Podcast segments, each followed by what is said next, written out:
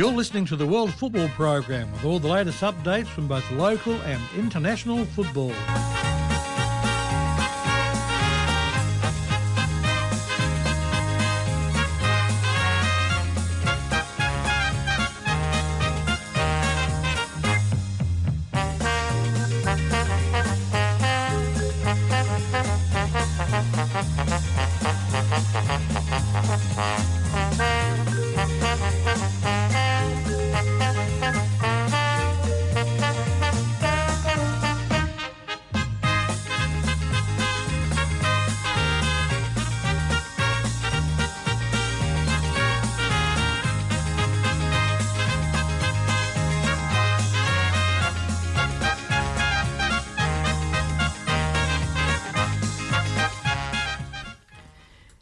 Welcome to the World Football Program, 107.9 FM Radio Fremantle. You've got Pen and Jim in the studio this week from 10 through to 12. It is October the 21st. Is it? I've got no idea what day it is. Just for Jim, who's been travelling all over the place. You've landed on a Saturday, Jim.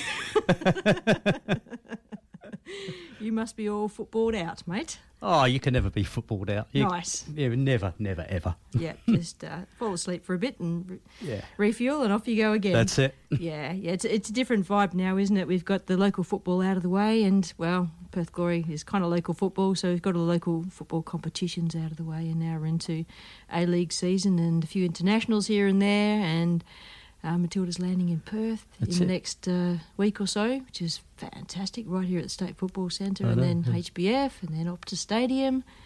Nice. Picked a perfect week to come back, didn't You did. It was planned though, wasn't it? It was. I, I feel you're the kind of organised person that would plan that.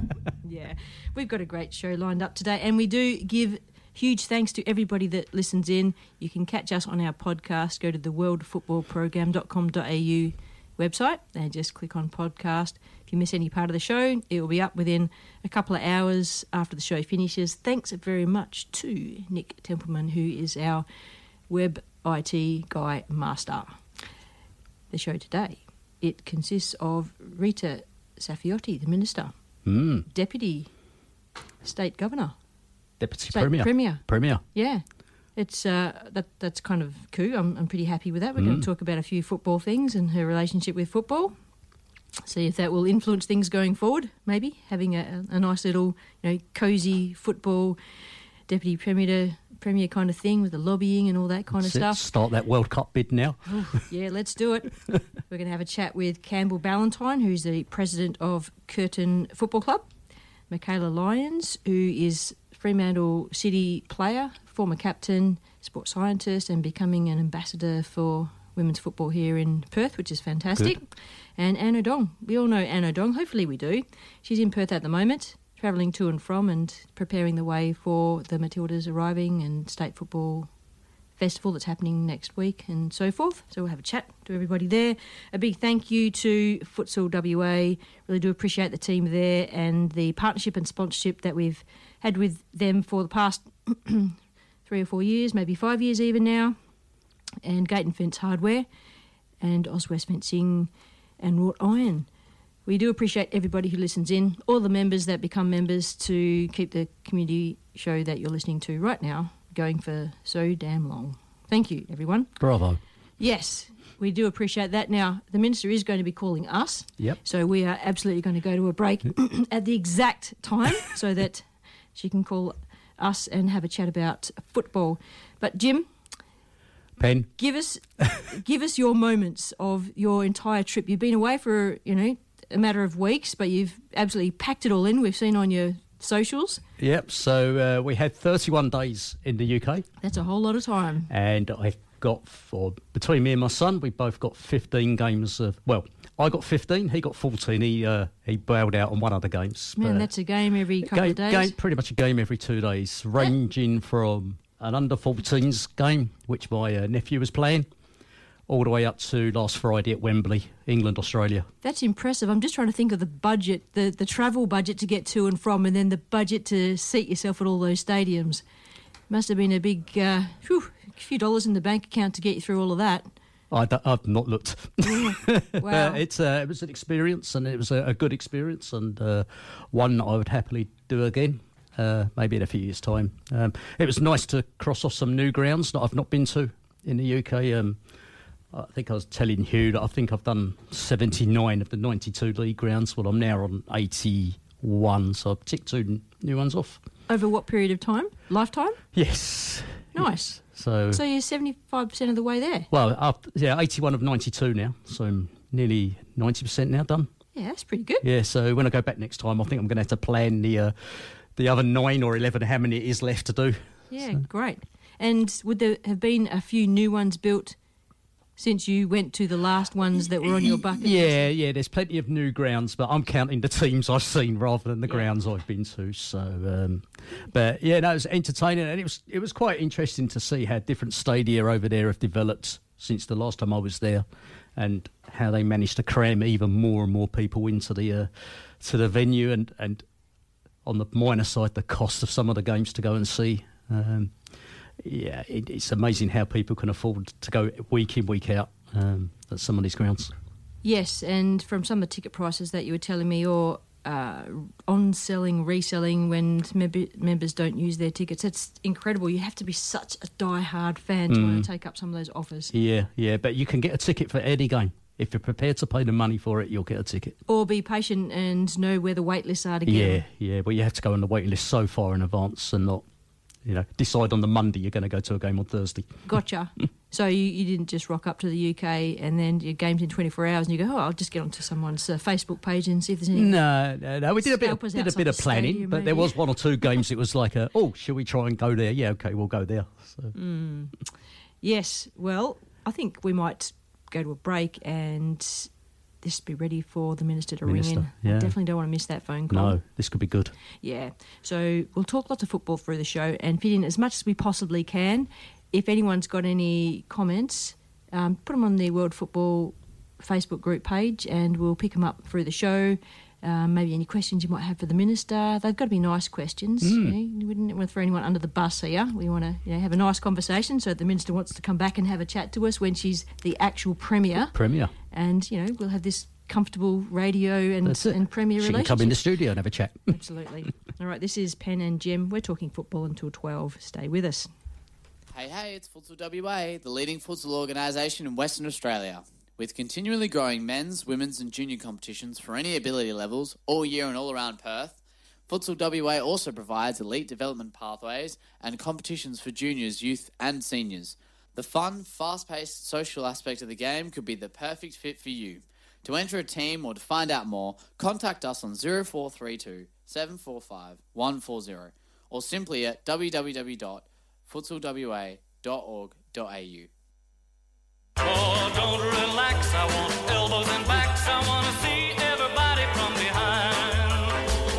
Oswest Fencing and Wrought Iron is a fourth generation family business. Ring us about your custom gate and fence projects. We can manufacture, install or automate your gates, offer electronic security or simply just provide sound advice. Let our family look after your family. Oswest Fencing and Wrought Iron. Call us on 9258 6822. Station sponsor.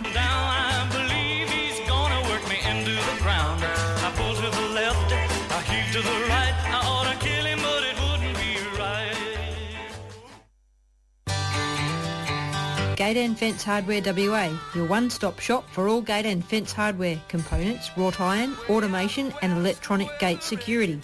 We can offer great advice and solutions for your project. Trade and laymen, welcome. Hardware shipped all over Australia. Contact the team on 9258 6822 or shop online at gateandfencehardware.com.au. Station sponsor.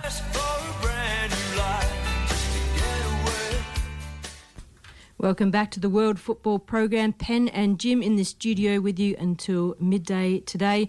Our special guest on the line at the moment is the Minister, Rita Saffioti. Good morning, Minister. Good morning, Penny and Jim.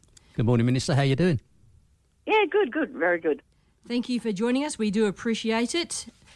It's an amazing next four weeks of football coming up right here in Perth, as if we haven't had enough with the World Cup landing in Perth just recently. Uh, thanks for joining us on the show. And just as a little bit of context for our listeners, give us your relationship with football or soccer, whichever you prefer to call it. Go for it.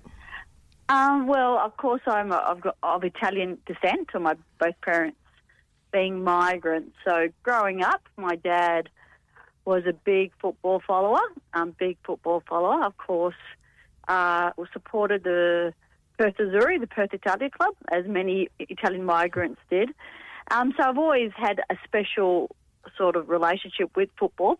Look, growing up, I didn't really play many many sports. We grew up on an orchard in Rollestone, so I didn't get the chance to play the game. And of course, women and girls weren't uh, in, that encouraged all those years ago. But um, so I've always had a special special place. And then I had three children, and um, when they were very young, you know, three or four, got them into into the game, and my all three children continue to play the game. I've got a 13 year old and two and 11 year old twins, and they all play the game. And over the past few years, especially, uh, my kids have become very much obsessed with it and what's happening.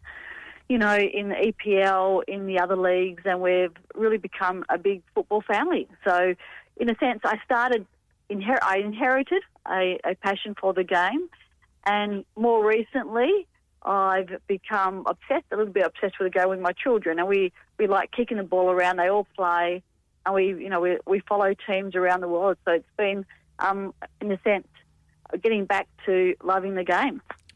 It's a bit hard to avoid our world game soccer in Australia now, especially since the success of the Women's World Cup just recently. It exploded across Australia, and we might say it's been the sleeping giant we might say that it's always been there and we don't get a fair shake.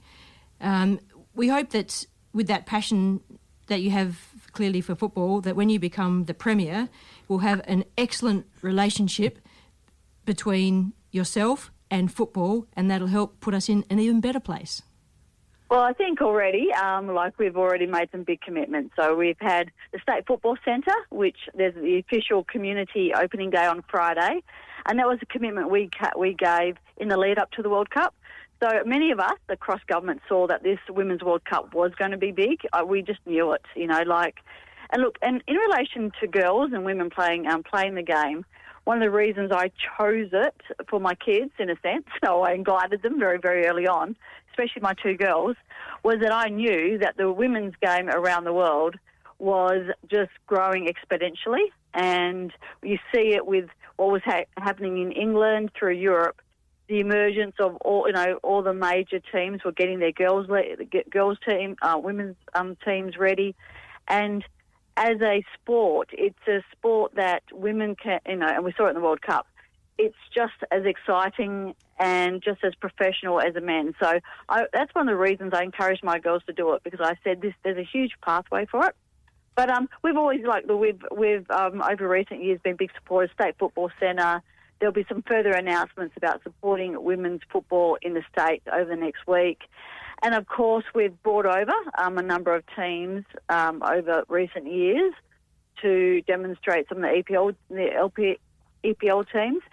But look, there's no doubt, more generally, I'll just say that, you know, we need to continually focus on investment in the infrastructure for the game. So we've seen, of course, the State Football Centre, the first time football has had, had a home in WA. That's been built. We saw upgrades to the rectangular stadium, which again will help serve football in the future.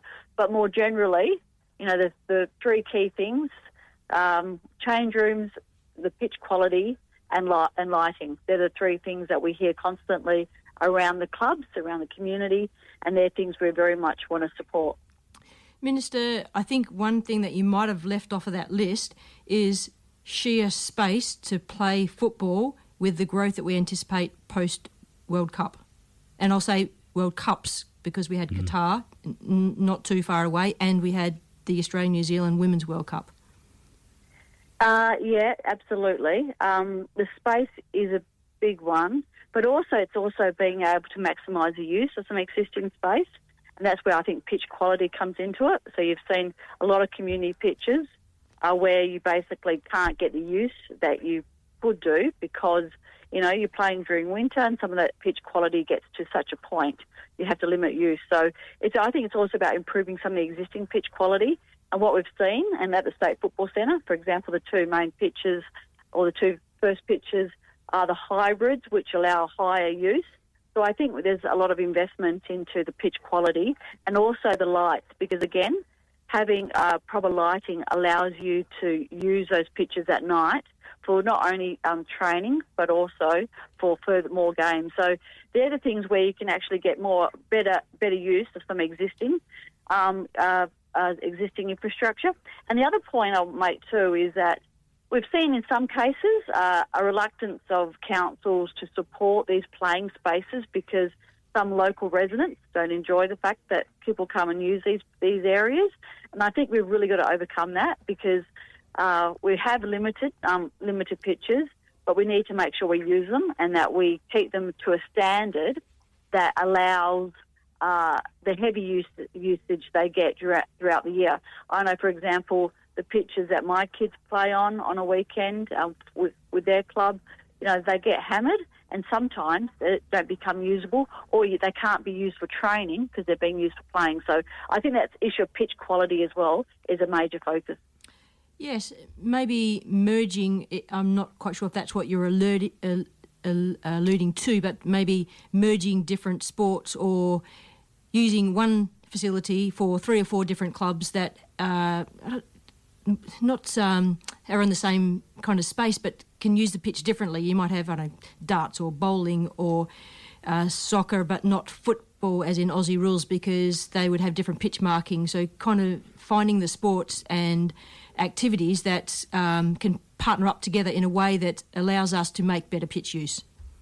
Oh, yeah, yeah, there's that definitely. But as I said, some of our pitches across the suburbs, and I, you know, um, my kids play every Sunday, so I visit a lot of different uh, community pitches out there, and some of them are really bad quality, to be honest. Whether it's um, weeds growing on them or uneven surfaces, um, so I think there's an effort to be made to improve the pitches. So again, we can use them for both training and playing. So, like I said, there's a lot of things we can do uh, as a community. And look, and you're right, the, look, the World Cup, the Women's World Cup, has opened the game to people who never saw the game or understood the game. And as I say, when I was watching, you know, the Australia um, France game, and you know, I texts texts from people who had never watched the game, saying, "Well, what what happens now? What will you know? If it's a draw, what happens?" And then, so I think it has opened up um, a, a whole new group of people. And what we're seeing, I think, even in the clubs, is that you're seeing a lot of under 10s, a lot of under 12s, 13s, 14s activity as more and more younger girls are getting into the game. So you're starting to see a lot of new extra demand, and it's coming through those that er, the early teens or the under 10s, under 12s, under 14s um, uh, age group. So, and that's just going to flow on. So there's extra demand, and it's going to continue. So we all have to work together. We're very keen to work with our clubs uh, to help support the improved infrastructure. Is there a timeline on that? They're, they're pretty solid strategies. They're you know, understandings where we need to go with increased uh, memberships and registrations that we're expecting. Are they solid plans that over the next 12 months you could say to the community, this is what's going to happen. Uh, this is the money that's going to be released in the next six months. This is the number of change rooms that we've dedicated to. This is the mergers that are happening. Can you share those kind of uh, targets with us? Well, we're working with Football West in identifying the need across the state. As I said, they're, um, we're very much keen to work with Football West, the community clubs, and of course, in a sense, the re-emergence, not the re-emergence, but Perth Glory um, under its uh, new ownership. Uh, so we are very keen to support, in a sense, Football West as the, um, the you know, in a sense, the state body, and then the professional league with um, Glory, and then the community clubs. And what we're saying too is we want all three areas, all three, the professional Football West and also the community clubs to work together to try and leverage as many opportunities as possible. As in timing, you'll see some um, announcements over the next six months and that will look at how we can improve uh, both funding and infrastructure for the game in WA, in particular the women's game. Is that based upon how the next month goes in terms of support from the community, or is that strategy or target going to happen anyway? Your, it's going to happen anyway. I think, like I said, we're already seeing the, the extraordinary demand for the game. Look, we've seen, as in the ticket sales for the Matildas, for example, um, where I think 59,000 tickets sold for Sunday. Yep. Incredible. Yep. So there's already massive support. And like I said, I've been around the the the football community for many years now. It's a it's a it's a passionate, significant uh, community sport. A lot of people are choosing it for their children because of both the pathways and also the fact that it is the world game and you're exposed to. Um, know, one of the things like I, I think is really exciting about it is that the kid, my kids get to learn about different places around the world as they support different teams. It's a world game. It exposes you to so much, and of course, when you when you look at you know you know players like Messi or Ronaldo or Mbappe, I mean they're just massive figures in the world. Sam Kerr, I mean they're massive, and the amount of support they get, and the fact that they get to learn a lot about the teams they play for, and the the culture and the passion that is the game.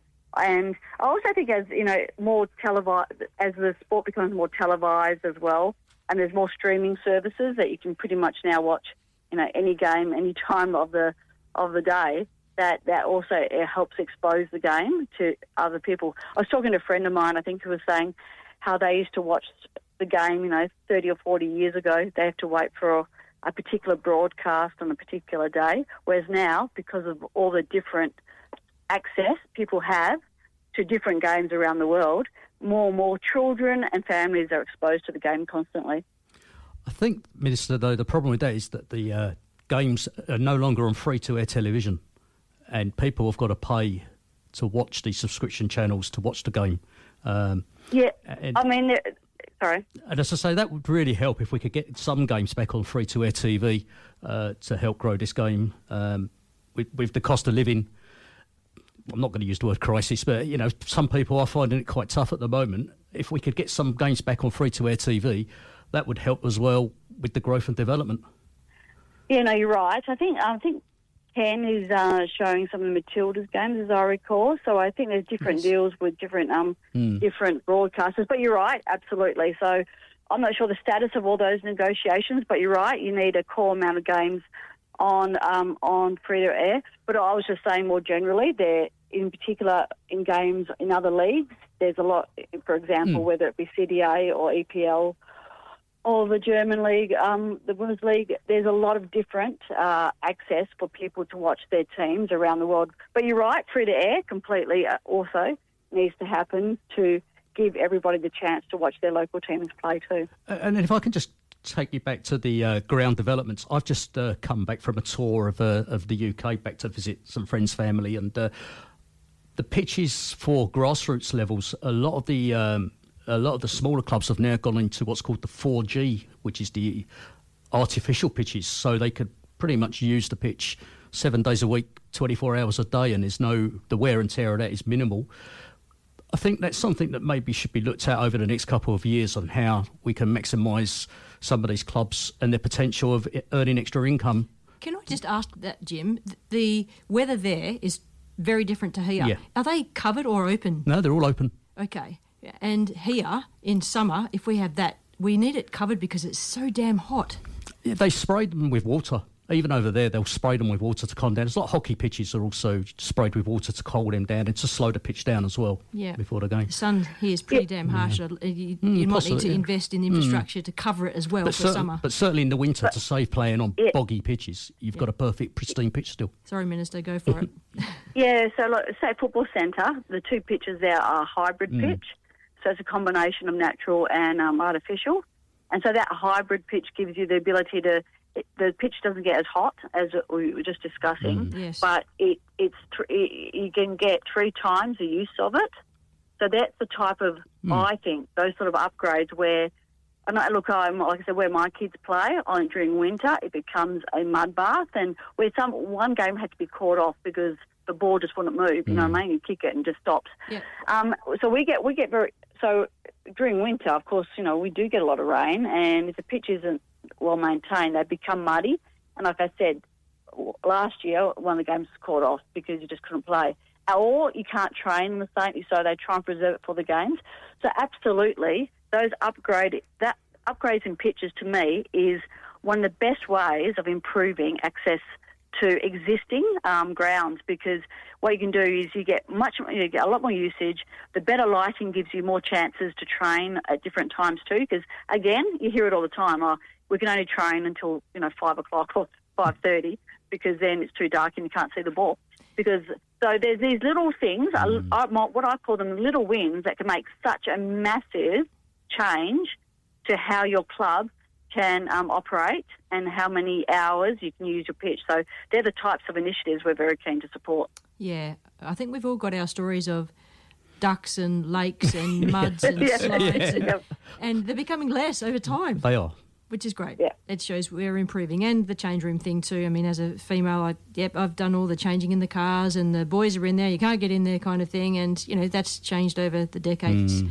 To doesn't happen so often, and. Uh, the guys can't get in because the girls are in there. That's so, right. yeah, Mm. we- But- but progress. certainly, then where my way is, Murray District Rangers had a brand new facility built a couple of years ago. Lovely, absolutely lovely. Change rooms for boys, change rooms for girls. Massive, big Nice. areas, perfect. That's what we want. I mean, everybody can become involved, use the Mm. pitch space, and everyone's a little bit more nicer to each other because they're getting what they want. Yeah, beautiful. Now, just for our listeners out there, we do have the Matildas in town over the next month-ish. So we've got Thursday, 26th of October, Australia are playing Iran at the HBF Stadium, mm-hmm. and then the Philippines are playing Australia. That's the game that's been shifted to Optus, and as the minister just told us, 59,000 tickets are sold. I think the capacity is 60,000, isn't it? For the Optus Yeah, it's Stadium? very much. Yeah, it's, it's- pretty much Well, sold can, out. Can, Yeah, can they not amazing. increase it to 65 if they bring the sides with that temporary seated in? That's, that's something that was, when it first built, it was 60,000 for an oval, but 65 for a rectangular game. Ooh. Do you know about that, Minister? Yeah, I know about it. So that was when when they built it, they announced it, but um, It's never happened. oh, I think they did it once. And uh, yeah, anyway, so we, we we did try and work through that, but it just became a bit too difficult. But because of both the impact it has on the pitch, um, the rest of the oval, and also some of the the way it's structured is about the viewing impacts it has on other viewing. But we, we did try and work through Ah, that, okay. but um, because then it does take out some of the viewing from other people already um, in the first two rows of the existing seats. Got it. So But basically, does- it it's sold out. Yeah, yeah, basically. That's well. I mean, you know, that, that's. I'm happy That's to say amazing, that. that, isn't it? That means that. Does that mean all the games are sold out? Both the HBF Park Yeah. games. Okay, Yeah. this is Yeah. fantastic. This is Yeah. fantastic. And the last game, match day three, is Australia versus Chinese Taipei. That's Wednesday, the 1st of November. And you did allude to it that the football festival, I love saying that word because it means lots of community involvement, is happening on October the 27th, which is Friday, Friday. the 27th. And that was a free ticket event which got capped. And I think the tickets got taken within a couple of hours of going It was live. an hour, wasn't it? It's all gone. Yeah. Yeah, they went up. Yeah, so again, this is, um, and we've also made sure some, many of the clubs have access to the tickets too, the, the football clubs. So this is, in a sense, the official opening of the State Football Centre. I've been there a couple of times, um, and it is a sensational new centre. Um, of course, there's capacity to grow that centre, which we're looking at already, but um, brand new football centre and also a festival for the Matildas. So it really will be an exciting day on Friday. What will be happening there? What is part of that excitement? Uh, there'll be a number of different events, and there'll be um, Eskimo Joe playing as well, and there'll be ability to, to see the uh, to see the stadium. And as I um, I think we've announced this, and of course the Matildas will be making the visit as well. Yes, very excited about that. I mean, the 2,000 ticket holders that managed to get them have uh, been flurrying about on social media to try and Yeah, yeah, get yeah. tickets from anywhere they can. If you're not going, you decide to do, not use your allocation. I'll, I'll, I'll do t- that. I'll go. I'll go. Which is It's great. It's amazing, isn't it? 100%. Who would have thought that five years ago? Yep. Now, before we let you go, Minister, Friends of Football, tell us about that. Uh, the Parliamentary Friends of Football. Yes. Yeah, so um, Ali Kent, the member for Kalgoorlie, who uh, whose former husband or ex-husband um, was actually a professional football player. Uh, so she uh, was mentioning how there's a lot of um, football supporters in the parliament.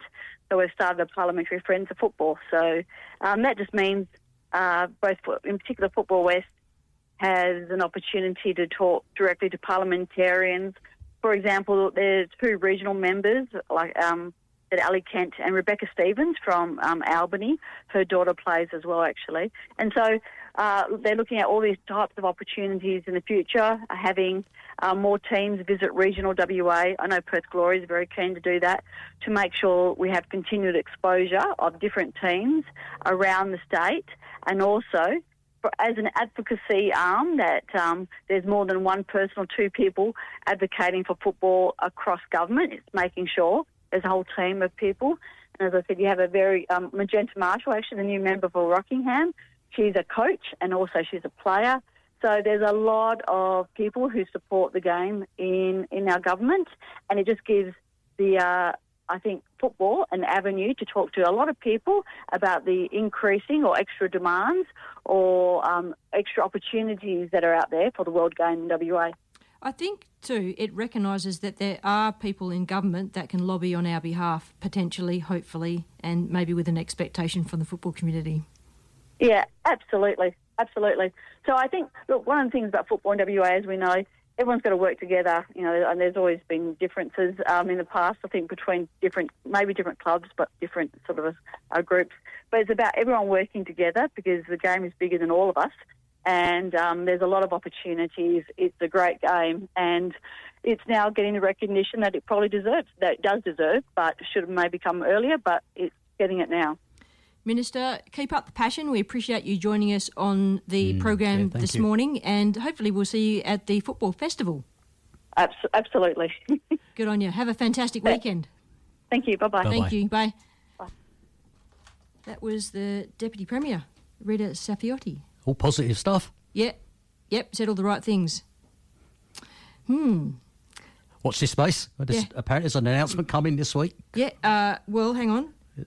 Monumental announcements. Monumental. um, and there was an S on the end of that. It wasn't just an announcement. okay. I, I Oh. did catch that was announcements, and it was over the next six months, I think she said to be Mm, exact. There's lots of news coming up. So Yeah. yeah, interesting. I, I wrote that down to remind myself. So we'll have to get the minister back on again and just see what happens in the next six months, whether those boxes were ticked. Yeah. Yeah. It will be the little checkbox, for this program. Yeah. yeah, we'll do that.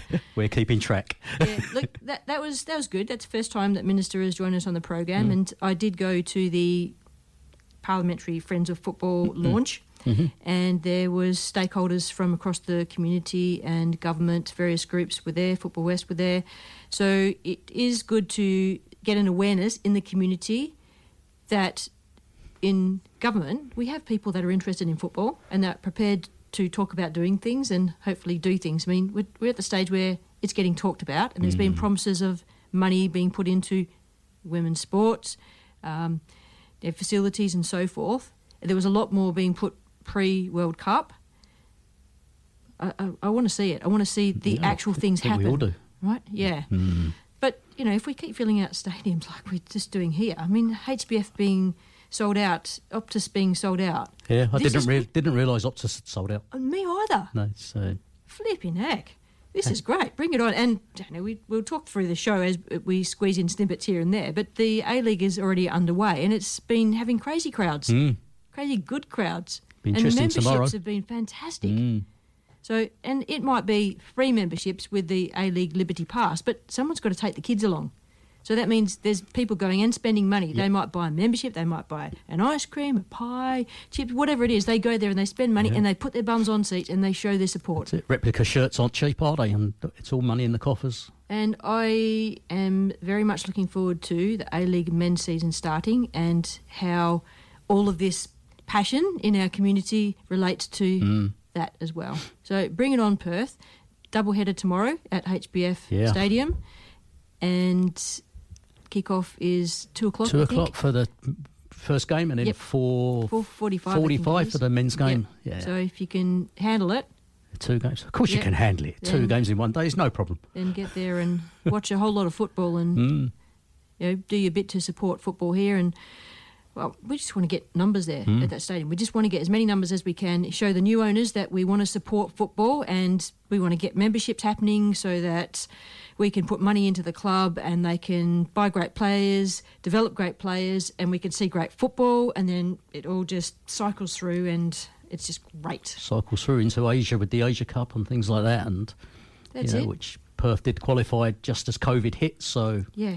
which is a bit frustrating. But wouldn't it be good to go away games Yeah. overseas Oh my God, yes, and, and uh, not include New Zealand? Yeah, and look, Matt Stacey want me to say this too. The tour of duty, okay, for the Glory Shed is coming up, 12th to the 15th of April, 2024, in Melbourne. Ah, Ground package cost is 475 bucks. I did put the post on the World Football page. I'll repost it again during the show or thereabouts. But uh, yeah, just get onto the Glory Shed Supporters Club and uh, ask about that if you want more information.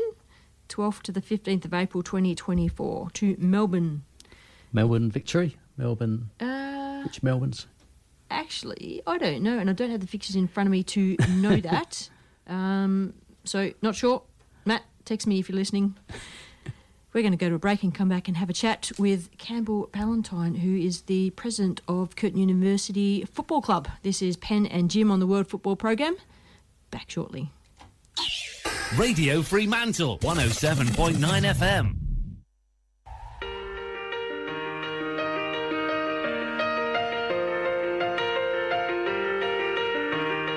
You're listening to the World Football Program on Radio Fremantle. We are proud to be the longest running football show on radio in Australia. Join myself, Penny Tanner Hoth, Pete Skeller, Sean Kelly and Hugh Best every Saturday morning in the 10am to noon space. You will hear football conversations with a range of guests and gurus. The show lands as a podcast on our website and you can subscribe so you don't miss an episode. Thanks for listening in to the World Football Program.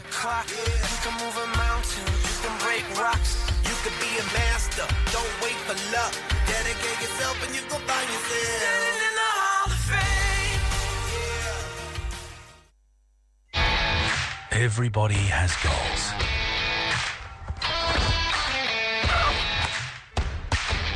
Whether it's learning a new skill or passing on knowledge,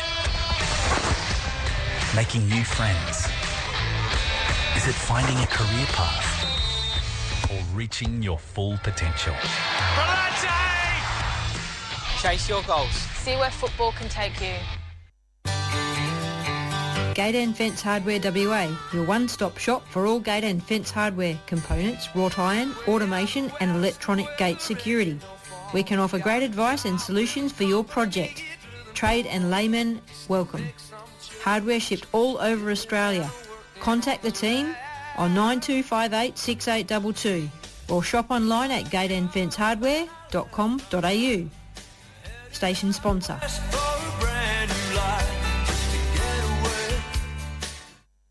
You said you wanted Sam Kerr and the Matildas to come to Perth, Western Australia, and the McGowan government has delivered.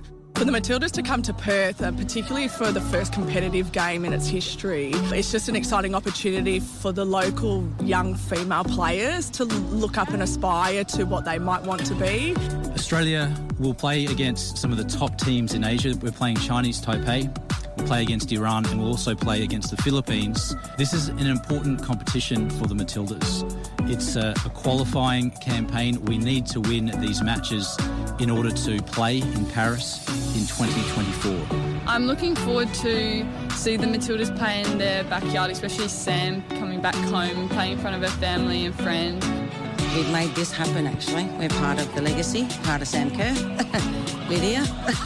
This will produce a festival of football. It's very exciting because we'll have overall six games of spectacular international women's football played across a week long tournament between the 26th of October and the 1st of November. Welcome back to the World Football Program. Penn and Jim in the studio, and the president of Curtin University Football Club, known to us as Curtin, Campbell Ballantyne, joins us. Good morning, Campbell. How are you? I'm good, Penny. How are you? Super awesome. I just had a great conversation with uh, Minister Rita Saffioti. I think he was. I'm not sure. I'm not sure I can live up to that standard, but uh, I'll try my best. Yeah, it's a tough gig to follow, right? Sorry, Campbell. It's all right. I didn't listen.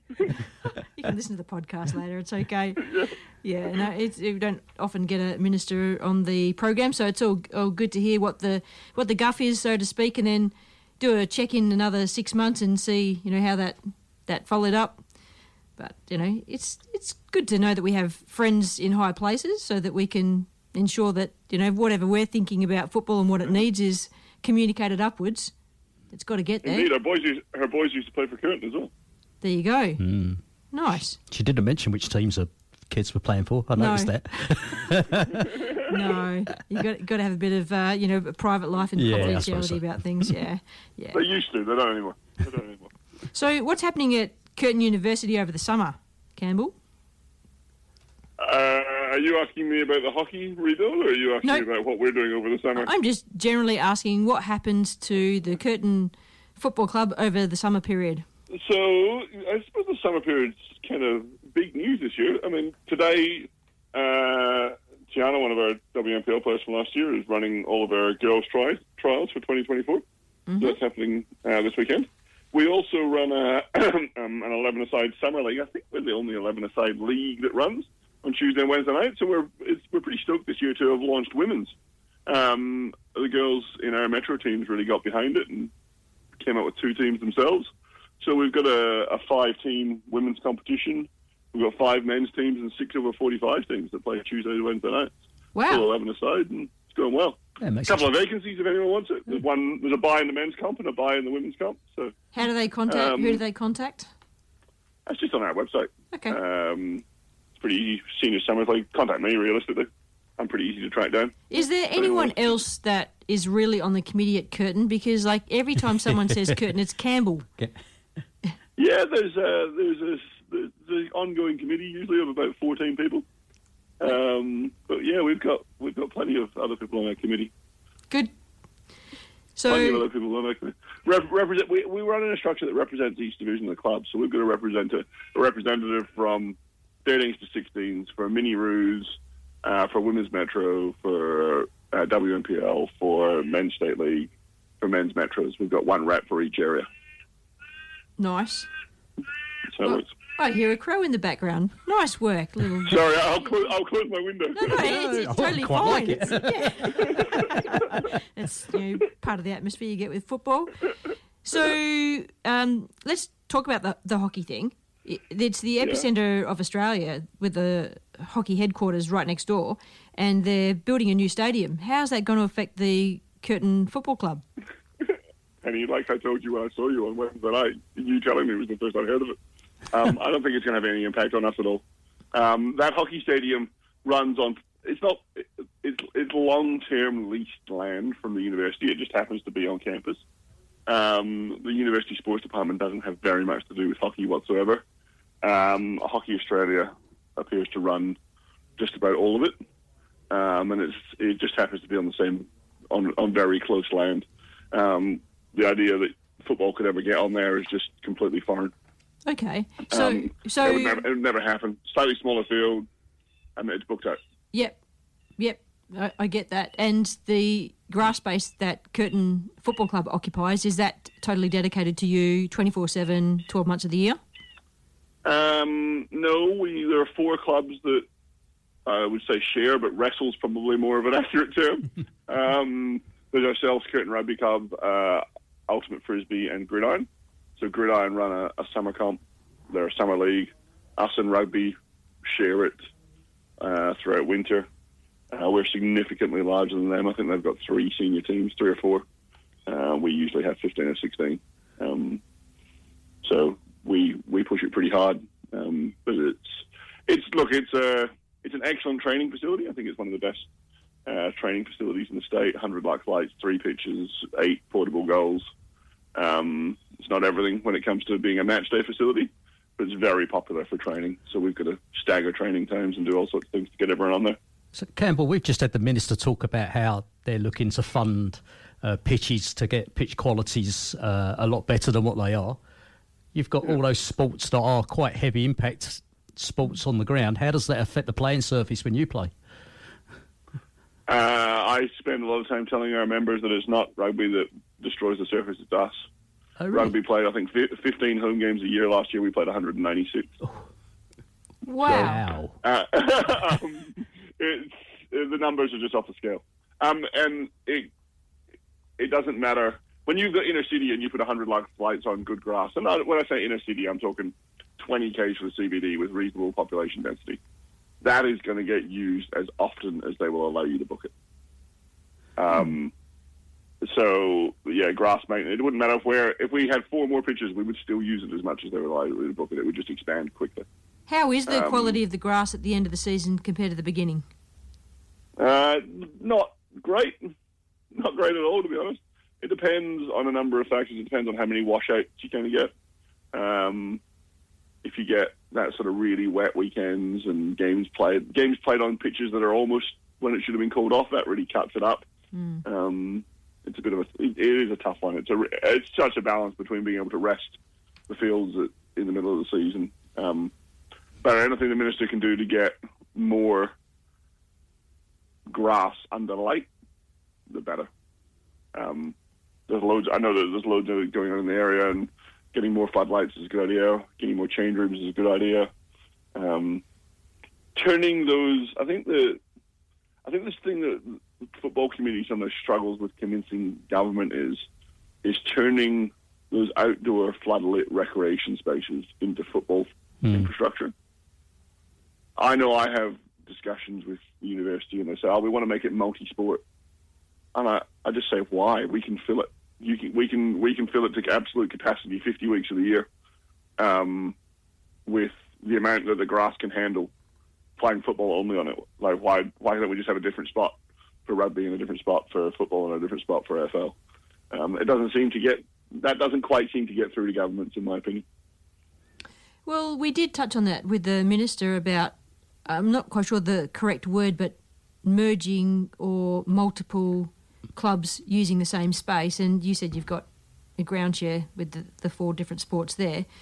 It, it is the way forward, really. And, and Jim threw in with the the hybrid grounds Mm. that are in use over in England or UK, and we have. Well, I think we've got two here. Uh, no, three. We've got Ellenbrook, Perth, and Mum FC. They're the only three I can Yeah. think of here in Perth.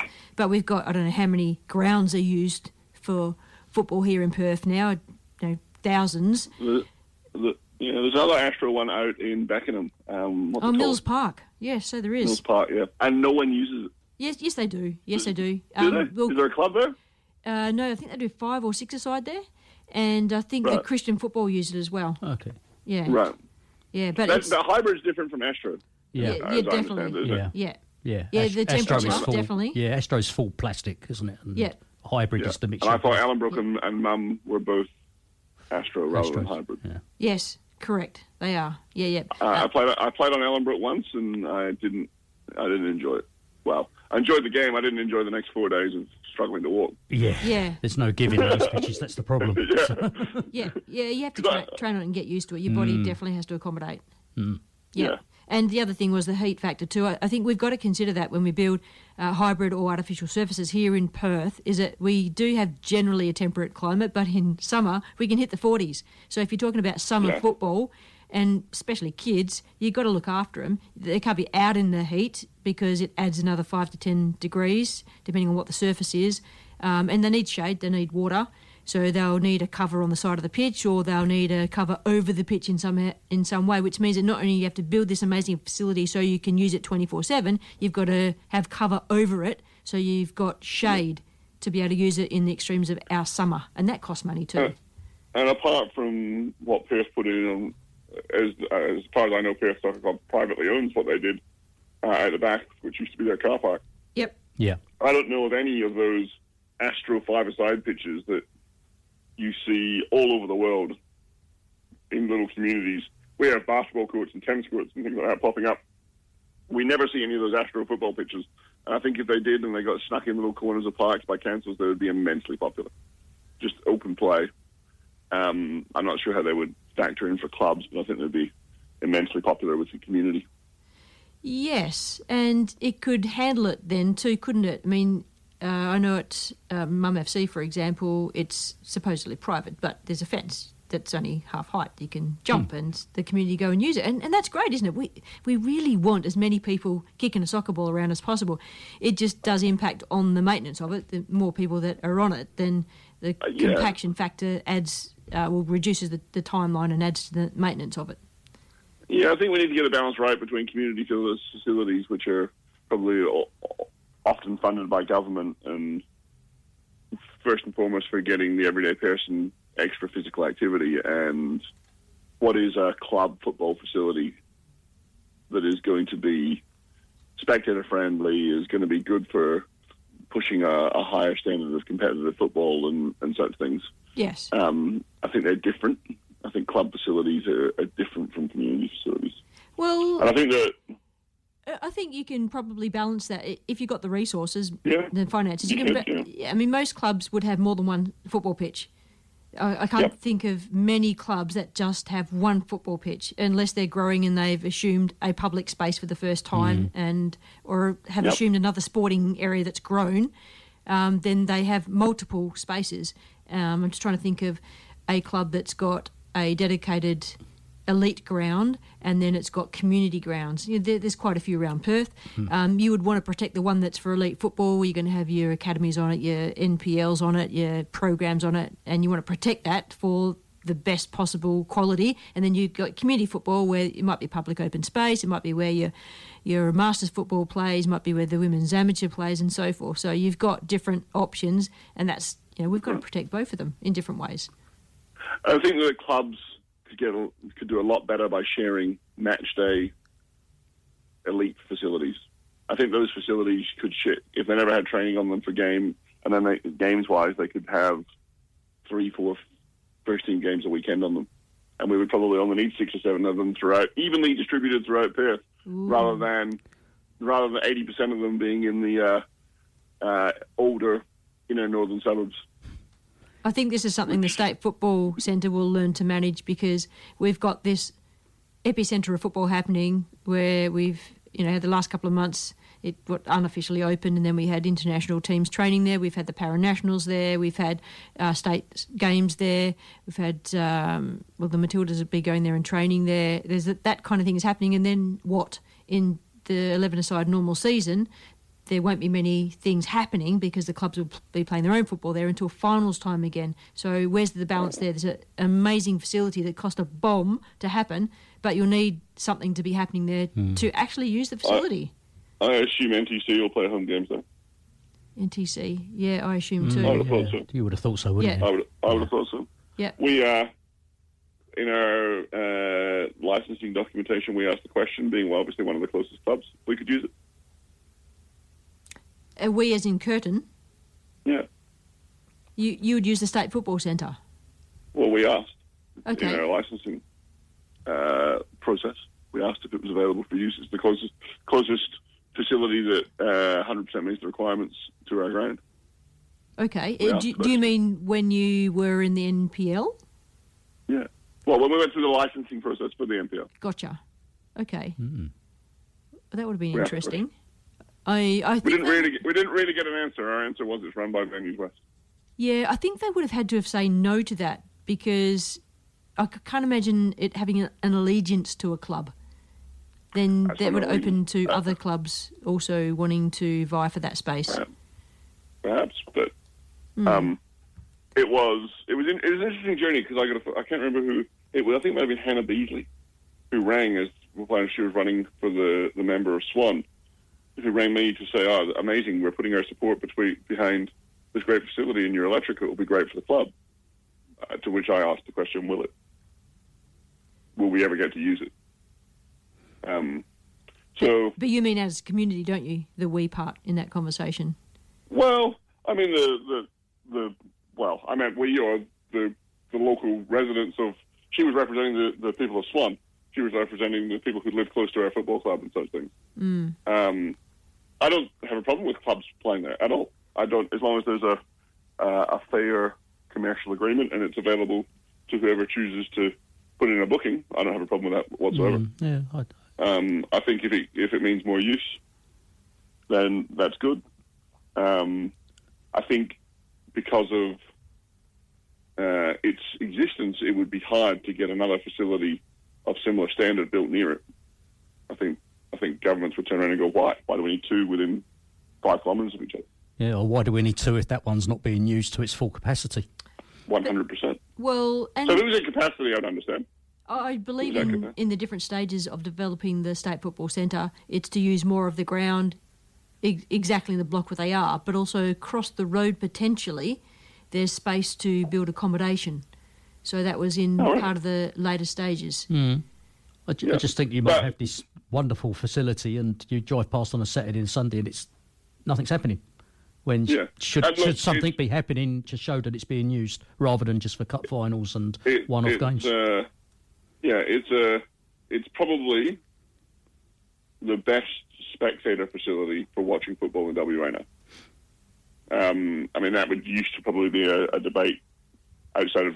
I'm talking for crowds of less than say four thousand people. It used to be a debate between probably Inglewood, Dorrien Gardens, etc. Um, I think the fact that it's a, a purpose-built football stadium without uh, supports, without obstructions for view, uh, I think it was excellent True. when we went there. So if if that's not getting used to watch football, then what's it kind of there for? Yep. And Um, I suppose you could have the argument that if, for example, Curtin applied during their licensing to use that facility, then it would. I would have thought that Football West might have considered, or Venues West, who, whomever's managing it, would have considered it if at some point you're building your own facility and that's where you'll revert to, so that that gives Football West the time to build up what programs and competitions are going to be community minded to use Uh, that space. And the only thing that, that Curtin was missing from the facilities part of the licensing criteria was a fence around the field of play, Mm.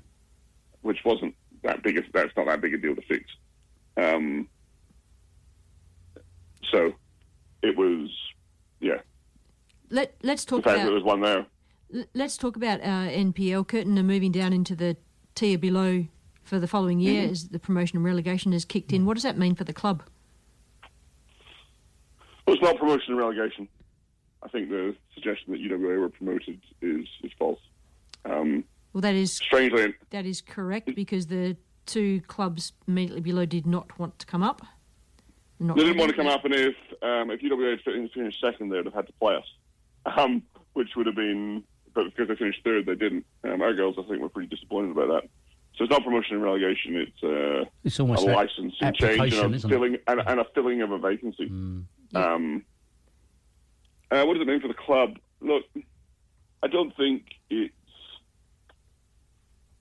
I don't think it's a, a dagger blow in any stretch of the imagination. Um, I think that it was. It, it- WNPL needs promotion and relegation, and it needs it to work properly. It needs the entire Division One to want it, and I think that there's got to be some recognition in the, of the in women's football in WA is across all the clubs pretty short of that. Um, I mean, I've said pretty publicly that we've realistically got five competitive top level women's clubs, and we need to get that to 15 or 20. Yep. Um, we just need to find a way to do that. Whether that means finding ways to make sure all the best players aren't in, what, in the same clubs. Um, I don't think getting that to 15 or 20 is a is a three year plan. I think it's probably 10. But I think we need to put something in place that that gets to that standard. Um, and we're we're a long, long way off it. What playing state league Division One means for Curtin, um, I think I think we'll be fine. I think we'd be a a fair chance to win it. Um, even if we kept the team that we kept last year, I know our girls were really keen to play Perth AFC or UWA. Um, obviously, a very very tough season against good opposition, um, but everybody says the, the step is huge. Um, they had some competitive results. Um, because some competitive losses in the NPL, some, some ones that were one, two, and three goals. Um, if you look at the women's cup competition over, the, over I think the past five years, there's barely been a Div- Division One side got within five goals of an NPL side ever, and most of them are when they draw each other, most of them are forfeits because they don't want to play.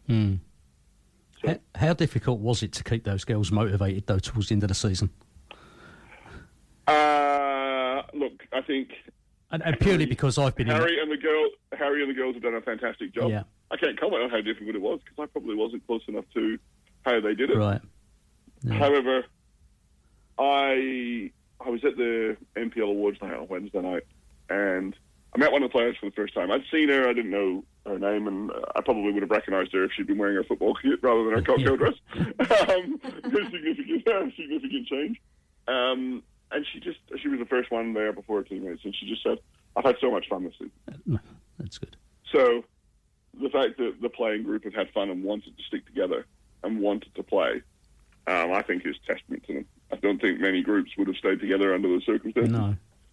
Um, and if they stick together again for next year and bring in a couple of ins, then I think there would be a, a real threat in, in Division One. Um, Is the plan is the plan to re regather and look at NPL again, and then you'd still have to meet the Yeah. criteria, which is the the reason why you're not in NPL this year because the criteria couldn't be met. I understand. So, the NPL licensing criteria is in year one of enforcement. Last year was run as a as a draft.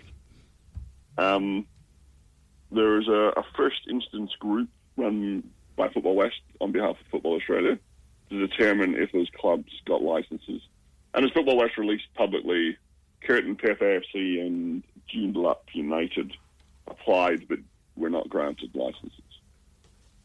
In discussions I had following that, a part of that license process that wasn't documented was a decision by that first instance body for anything that was lacking on the chance of it being fixed in time. So, Football West made the determination that some clubs were going to be able to fix some things and other clubs were not. Um, which is an interesting way of running it. We uh, we weren't about to pay ten thousand dollars to fight it. It was I think that's a, a ridiculous charge, a ridiculous amount. I spoke to some guys at Joondalup United. They said they were going to. Um,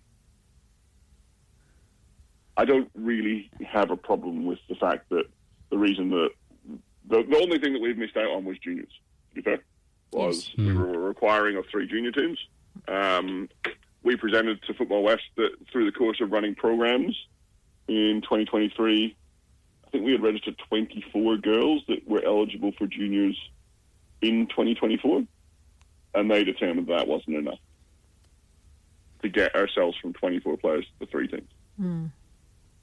So what we we knew we didn't have juniors, so we set up, up a, an, an in-house program for seven to 12 year old girls where they could come and play on a Saturday morning and play little in-house games and have really low barriers to entry and such.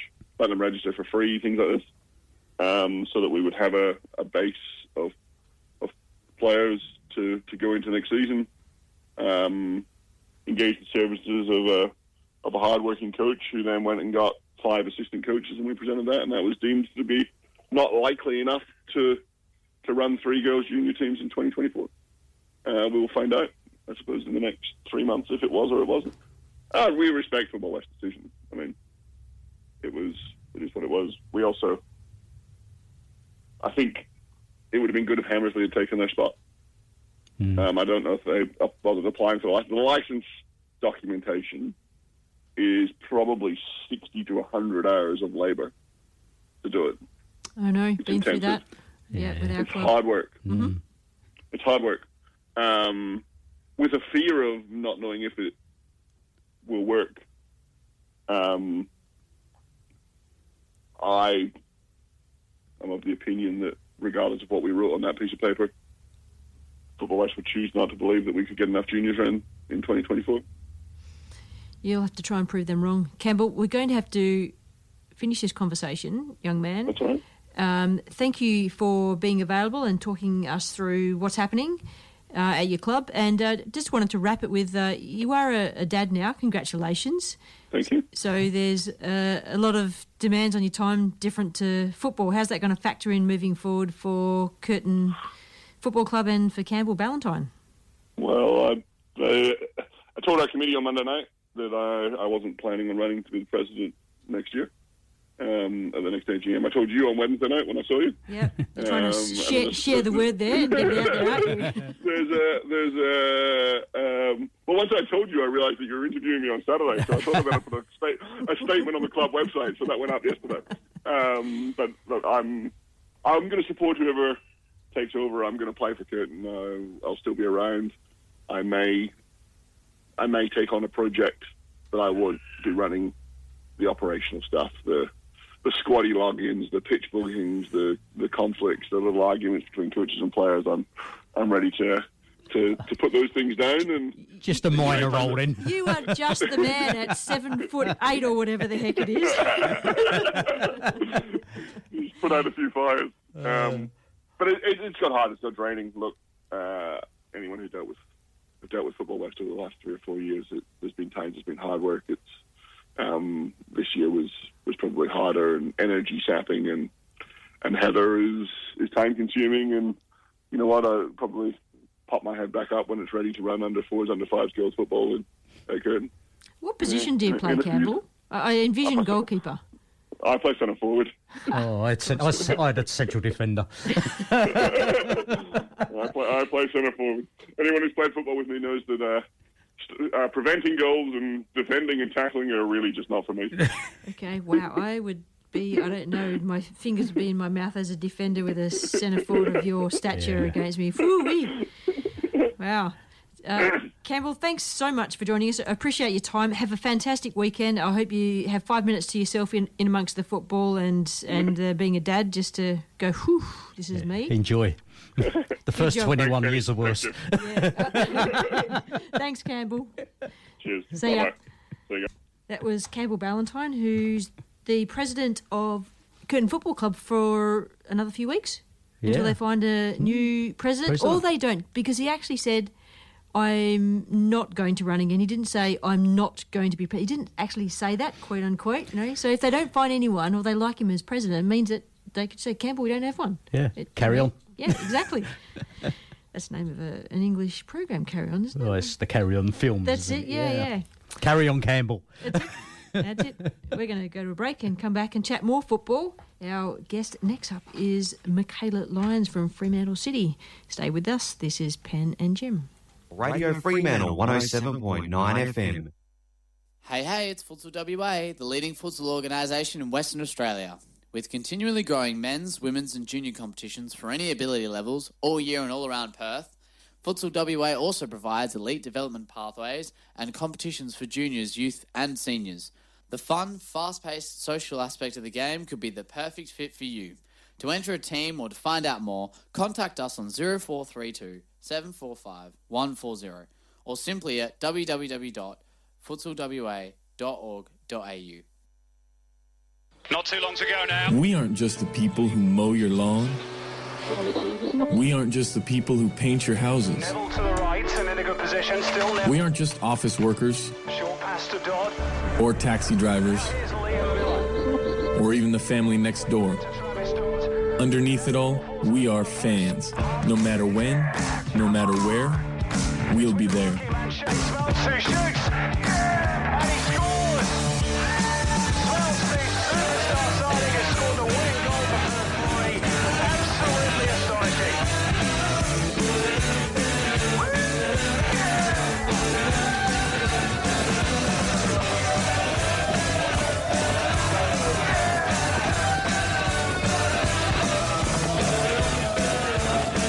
Time to let your inner fan out. No guts, no glory. Welcome back to the World Football Program. That little yeehaw at the end always gets me. Have a bit of a smile. This is the World Football Program with Pen and Jim, 107.9 FM on Radio Fremantle Community Radio.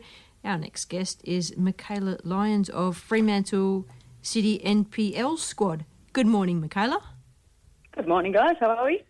Super awesome, actually. Jet lagged.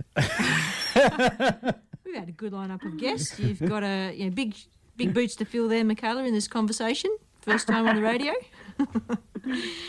Tell us the Mikayla Lyons story. You've not been on the radio show before. Give us a little bit, bit of a backstory of Mikayla.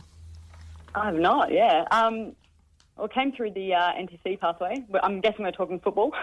Yeah, go for it. Absolutely. came through the NTC pathway. Uh, well, I started off at East Fremantle actually, uh, quite late, probably 12, 13, I think, when I first started playing football. Um, yeah, went through the NTC pathway and then came out and has been in the NPL um, ever since. I think I've been at Freo for about, well, it would have been five or six seasons now, um, and still there, albeit not playing very well uh, anymore. So I play about 15 minutes now um, most games. I'm just not here um, that often, but still enjoying it, still at Freo, love the club, um, and that's kind of the, my pathway in football so far in WA. Is that because you have so many other strings in the bow that it takes you away from playing football? Yeah, I just just the training and even the t- I'm away quite a bit um, traveling. So I've worked with the junior Matildas um, as their sports scientist. Um, I am still doing my PhD. I've got about a year um, left on that.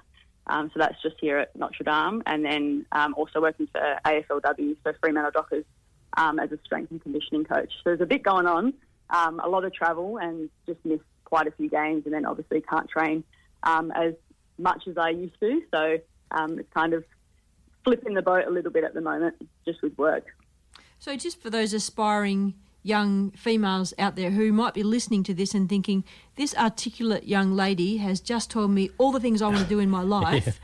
Do those things balance in a financial way that put bread and butter on your table, or do you have a job that's non football that does that? No, yeah, definitely in football. So pretty much all of my work now is is football based. Um, two types of football. So um, junior Matildas is obviously the real football, and then um, for Fremantle Dockers in in uh, AFL as well. Um, but I absolutely love it, and I think that was um, kind of my dream was to work in sport um, and make a living out of it. So hopefully, when I finish my PhD, I can go into you know more more full time um, football, which will be awesome. But at the moment, it's it's exactly where I want to be and what I want to do. Yeah, that's great. It sounds very much like uh, Ann Odong's journey. She determined that she's a Perth girl that she wanted to work in football. Was encyclopedic. I remember as a sixteen-year-old, she was encyclopedic about everything sport, but football was a passion for her. And look where she is now, media manager mm. for I don't know if it's the Football Australia or, or must be Matildas, me- media manager for the Matildas. And we all think of Ann Odong when we think of the Matildas. Surely we do. I mean, she's Yeah, yeah, she's you know, incredible. the the amazing you know, African lady that is always there. And when she doesn't want to be in, in a crowd, she's photographing something on the side of a pitch. If you can't find her, she's on the side of a pitch photographing something. She's amazing. Exactly. Funny story, actually. We were just in Vietnam, and she um, was having some time off from Football Australia on a holiday, and she actually came into the Junior Matildas camp and did all of our media because she loves it so much. um, and was sitting on the sideline taking photos and um, just being around the squad. So she's a yeah incredible human, and she's doing some awesome things. Absolutely. And speaking of awesome things, you're very articulate, which I love on radio, of course. You can come back anytime. It's one for the studio, Pen. Yeah, absolutely, absolutely. Um, the Game Changers exhibition at the State Library during the Women's World Cup, you were featured in that. Yes, yeah, that was awesome. That was uh, probably the first time that I've seen something um, like that, like an exhibit just for you know women's football, which was um, almost like a you didn't realise that it was going to be that emotional. I think I think with everyone there on the night, um, it was just incredible to see. It was obviously set up so well, um, and the passion and dedication that went into that from everyone involved was just incredible. Even the panel event. Um, so I was really lucky to be involved with that. The panel event was incredible. It uh, brought out a lot of things to the, the public space, um, which had maybe been fostering for a while. Um, you know, change rooms and how that affects registrations and the way people look at the sport. And there's a lot of things in that. I think that should be done more often. Um, but we were having a chat to the minister, Rita Saffioti, earlier, and she was very articulate too. And she's in government, and they've got the Parliamentary Friends of Football now, which we kind of hope will maybe give some conversation pathway through to. I don't know, bigger platforms for football and you know, having the Matildas here and filling out stadiums also helps as well. So we're doing ourselves lots of favours post World Cup. Yeah, absolutely. Um, I did want to say that until you were in the Game Changers event, there might have been a few people that didn't know who Mikayla Lyons was. But having your face plastered over a great big banner out front of a public facility really got you out there. My rude head on a on a big yeah. Poor people. No, it- it's good. There's quite a lot of people that went through there during the World Cup space. Um, you know, tourists who came were able to publicly access, um, you know, all the different personalities that were there in the history of football and, and so forth. And you know, volunteered for the World Cup or just came for the games and they stayed around Perth and doing the touristy thing, going here and there and seeing all the, the spots around Perth, and then off they went and you know carried your, your face on, on their photos around the world. Pretty cool. Yeah. yeah, no, it was awesome. I think that the way that that was done was just um, amazing, and I really like the fact that they had so much variation in the people that they um, Yes. were promoting. It was, you know, you had your players and you had just your pretty much every stakeholder um, within football. So to be included in that, I was obviously super grateful. Um, sometimes, you know, the research side or sports science and S&C kind of don't get forgotten, but it's definitely on the, the back burner um, when it comes to promoting women's sport. So I think it was really um, important as well for other people to see that there are so many different roles within football, um, you know, whether that be media or um, any other facet. Um, I think it's even for young girls to see that they don't have to just be a player. You know, they can stay in football for the rest of their lives if they want to. Um, that there's different paths that they can take and different facets that they can kind of go into, move into. Yes, I, I think I saw that, and at at first when the Centre for Stories was profiling different players, uh, sorry, I should say different players, different uh, faces within women's football, it was like, hmm, I wonder why those ones, and other people were asking the questions. I wonder why those people were featured. But I think that came from, well, we were talking about women's football. Why aren't there all women's footballers there?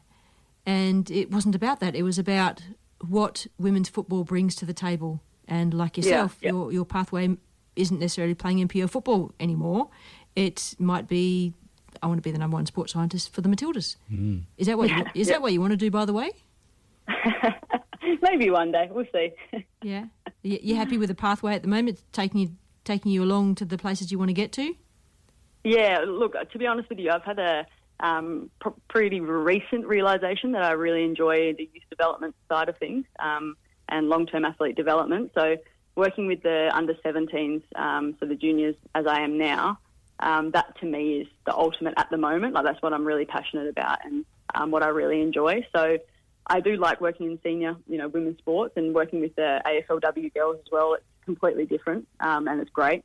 But I just find that at the moment and where I'm at, I'm probably more passionate about the youth development side of things. So you're still studying, aren't you? I am, yes. Very slowly. Don't tell my supervisors. I haven't touched my PhD in at least three weeks, I reckon. do, do you know what? I, I've heard that a lot. That the studying part comes slowly when people actually find some job opportunities along the way that is their dream, and they can have the flexibility to do both, like you're doing. It sounds like. Yeah, yeah. Oh, look, I've been really lucky with my PhD supervisors. Um, some other people that I know are probably not as lucky, um, and they've been really, really supportive of working in the industry, and they know the importance of actually, you know, being out there and being practical with some of the things that I'm researching as well. I think it goes hand in hand. Like that supports my research, and vice versa. Um, some of the findings that we have found um, support also the practical side. So I think it definitely delays, obviously, the completion of the PhD, which uh, is okay, but it'd be nice to tick that off one day. Um, but I think working in the industry and being a part of, you know, Football Australia is definitely where I wanted to be. And so giving that up to, you know, tick a box and finish the PhD didn't seem um, like the best way forward. Um, but uh, yeah, I've been, as I said, I've been really lucky with my supervisors, but they've been supportive of that. So, just speaking about NPL, the awards occurred during the week, and uh, a big congratulations to Laura Waltman, who had a bit of a different role this year with Fremantle. Uh, a lot more freedom, helped her rekindle a bit of passion for the game. I hope that passion will continue into playing again next year because she was on the verge of not sure what she wanted to do. Yes, yes, very true. She, um, we're super, super proud of Laura. I think she's deserved it for a couple of years now. She's just a rock in the, in the midfield um, for us, and she has played. She's such a versatile player. Um, you know, she was probably the best centre back in the league for a couple of years there, and then she moved forward, and she was one of the best forwards. She moved into the midfield this year and absolutely chopped it up. So, and just a great human, like always, you know, pushing forwards and um, a really, really good leader for us as well um, within the squad. So we're all stoked for her, and uh, I think she, it was well deserved this season for sure. And it, and it wasn't just a close vote, was it? I mean, I've just reading now seven clear of the next person, Yeah. so that just proves how dominant and how respected she must have been this season in playing. Yeah. So yeah, Yeah, congratulations. absolutely. Yeah, yeah. Every game. Like if she was playing with us, you're like, okay, we got that sorted. Um, I think just her leadership as well within it. She- First of all, she's very scary. As soon as she gets the ball, you don't want to be anywhere near her. Um, she has this weird ability to like almost tr- just go through people. I don't know how she gets through, but somehow she does. Um, you can hardly see the ball moving, but she somehow comes out the other side, and everyone's like, "Okay, that's Laura, done it again."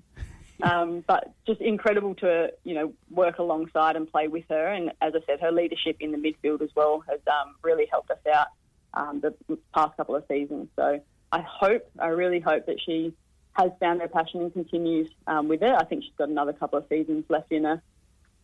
Just for our listeners, we're talking about the women's gold medal, Hmm. and I didn't see the award, but I think it's a very nice watch. Do you know, Mikayla? I think it is too. From seeing a photo, it looked like a Tissot um, watch that they got. I think the men and the women, um, the awards were, yeah, something like that. My daughter went to the award night. She was just turned 17. She wanted to get dressed up and go and see what all the awards are all about. What the fuss is about. Yeah.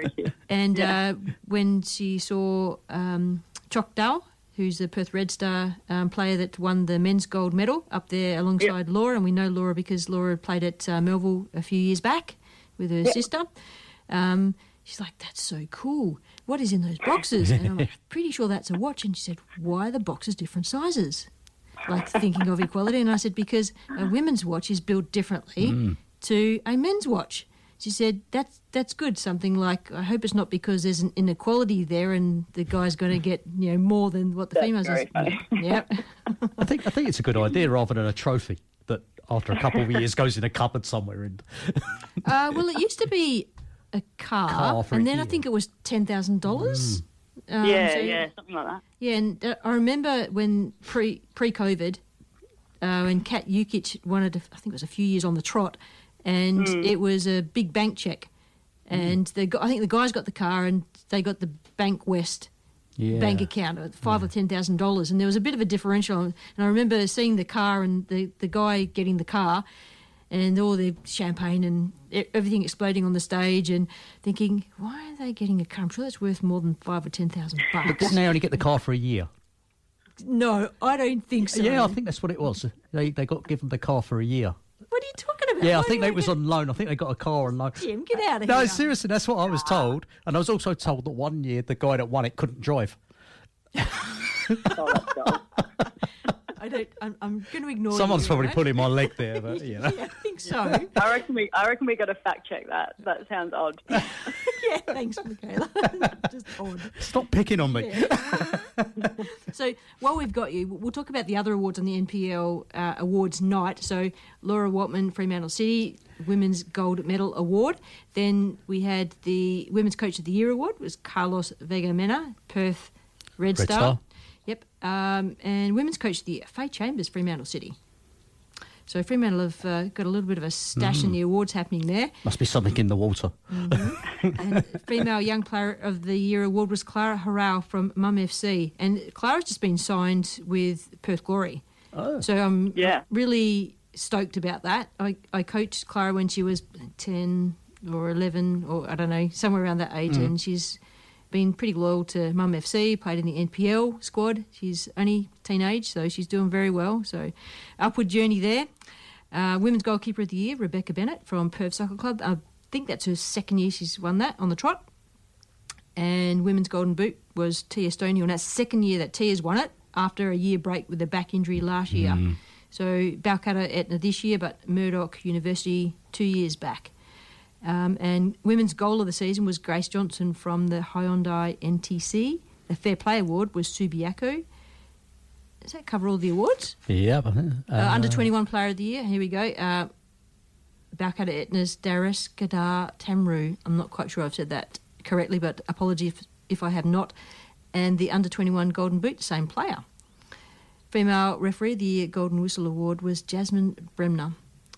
And Football West Life members were recognised. Nick Tana, we know Nick Tana from uh, Perth Glory early days, owner, and Eddie Lenny, respected referee, and Phil Kelly from Ashfield Sports Club a real different group there of Football West Life members who were awarded life membership this year. I've just seen the goal from the uh, goal of the season. Yeah. Yeah, It's pretty impressive. Yeah, yeah. D- And look, and this is the live streaming, Mikayla, that if you don't get to the game and you say you're picking up 15 minutes here and there, you can just pick up like YouTube and the live streaming services and you can catch all the games. I love that. And if it means we don't get to games, like we don't actually get our bums to games, okay, we'll, we'll work on that in whatever way. But um, the fact that you can just be at home with your family, you can watch games on the television screens, and people have pretty big television screens these days, so it's like a, an amphitheatre of Mm. dreams, really. Pretty cool. Amphitheatre of dreams, I like it. Yeah, absolutely. No, I think that it's definitely been a game changer. The uh, the streamer. I think they've had a couple of issues with it, but um, like overall, just having the ability to even send it to family, you know, overseas or over east if they Mm. want to watch. I know a couple of um, the girls in our squad have their family over east, and being able to have them log in and watch them, I think is really important. Probably for the journey of some young aspiring footballers too, to be able to capture that vision, put it into a little portfolio, a little montage. and send it off Mm. somewhere is um, Yeah, yeah. Well, it opens, opens the world, doesn't it? Now Yep. to you know, so Yep, absolutely. stuff. Mikayla, it's been fantastic having a chat to you. Um, I'm loving the journey that you're going on. I- I'm, I'm watching it, and um, I suspect that at some point, besides that big poster that appeared on Game Changers, there'll be you know you appearing in Perth at some point when the Matildas play here, and you're the number one sports scientist, and we'll see you down at the Optus Yeah. Oval doing your thing. That'd be pretty cool. Love it. Thanks so much, guys. Appreciate it. Have a great weekend. Good you luck. too. See you later. See ya. That was Mikayla Lyons, Fremantle City. I'm not quite sure what the highest string in the bow is going to be, but if we say Fremantle City NPL player, to aspiring sports scientist, I, oh, to be 16 again, looking Yeah. at careers in sport know, because great, you know when I was 16 there was no career in sport unless you're really good at it. Now, before we go to a break, we definitely have to go through the other awards winners, Mhm. uh, which are the men's side of things. You got them there, Jim. Are you watching them? No, I've sort of like got him on the screen in front of me, so uh, we'll go there. So we've got uh, let's have a look. So uh, yeah, as you mentioned, Ch- Chock from um, uh, Red Star won the uh, Player of the Year. Uh, three votes in front of uh, three-time winner Daryl Nichol, his teammate, and then Dean Cummings of Sorrento was a further vote back, which is always interesting because Sorrento got relegated, but to still have someone in the top three. Yep, fantastic be- effort. Yeah, good effort. Well done, well done, Dean. Um, they have scored some nice signings already for next season. Oh, haven't they? Mm-hmm. Mm, they mean business, don't they? Neil Kilkenny, nice. So, and uh, so a look, just scrolling down because we had a few problems. Uh, Daryl Nichol won the uh, the Golden Boot. The third time now, he's claimed that award. Doesn't he get to, to keep like something? You would have after thought after it three times. Yeah. you would have thought so. Ron Tindall Award for NPLWA Men's Coach of the Year was Callum Salmon from Salmon, Perth Red Star. yeah. Generally, the most successful team Wins. wins the Coach of the Year spot. And then um, Jaden Gorman of Perth Glory won the Dylan Tombides Young Player of the Year award. Yep. So, which is it's nice that Dylan's still recognised in these awards as well. It's such a in a way, it Absolutely. And Donna Guivre from DT38 was there to present it, which Oh, was fantastic. great stuff. Uh, Mhm. Looked like a good night out, really, didn't it? And so, um, And it was live streamed. I don't know anyone that actually caught the live stream um, from my family, but um, pretty sure it uh, goes out to a lot of households that couldn't make it there. Mm. Yeah. Um, men's goalkeeper of the year was James Bostet from Stirling, Macedonia, and men's goal of the season was Daniel. Zivkovic. yep, thank you. from Stirling, Macedonia. Uh, and, and also uh, Olympic Kingsway Club Secretary Mandy Mandy Gordon, like Club Administrator of the Year award. Again, you know, it's not just the playing staff. Yep. It's those hard-working people behind the scenes that also get recognised. So Yep. And the men's fair play award went to Olympic Kingsway. The under 20 player of the year was Keegan Chambers. The under 18 player of the year, the Troy Bernard player of the year, was uh, a tie with Santiago Flores from Perth Glory and Roland Balla from Perth Red Star. good stuff, really. Yeah. Yep. And then uh, uh, let's talk about the referees. Female referee of the year, Jasmine Bremer, and the male referee of the year being Stuart Beatty. So Yep. congratulations to those two as well. Again, it's the, probably the toughest job on the day, isn't it? Uh, 100%. And Stuart turned up in his, um, what do you call the Scottish dress? The kilt. Yep. As, as well as uh, Campbell. Uh, I have to say, Campbell looked far more impressive because he had a foot of height on Stuart, but uh, equally impressive in the dress side of things. So, yeah, um, something that uh, my daughter went, why are those guys wearing dresses? I'm like, that's a traditional Scottish dress. Yeah, yeah. But congratulations to everyone, and uh, Absolutely. it's almost enough to bring on next year already. Yeah, it's not going to stop. It'll just kind of merge into next year. We're going to go to a quick break and we're going to come back and chat with Ann Odong, media manager for the Matildas and Football Australia. This is Pen and Jim on the World Football Program. Stay with us. Radio Fremantle 107.9 FM. Gate and Fence Hardware WA, your one-stop shop for all gate and fence hardware, components, wrought iron, automation and electronic gate security. We can offer great advice and solutions for your project. Trade and laymen, welcome. Hardware shipped all over Australia. Contact the team on 9258 6822 or shop online at gateandfencehardware.com.au. Station sponsor.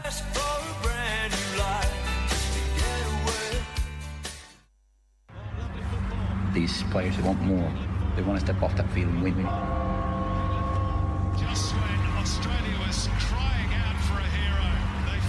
Found one.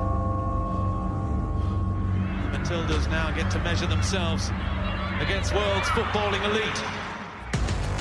Till we outrun them. Keep it going, we're not done till it's done, all the way through. Till the pain pays off. Till we make you roar. Till we tell a bigger story. Till we settle the score. You don't mess with it. Till we stop them all. You can't beat the best. Till we do you proud. we're not like the rest. We're not done. Till it's done.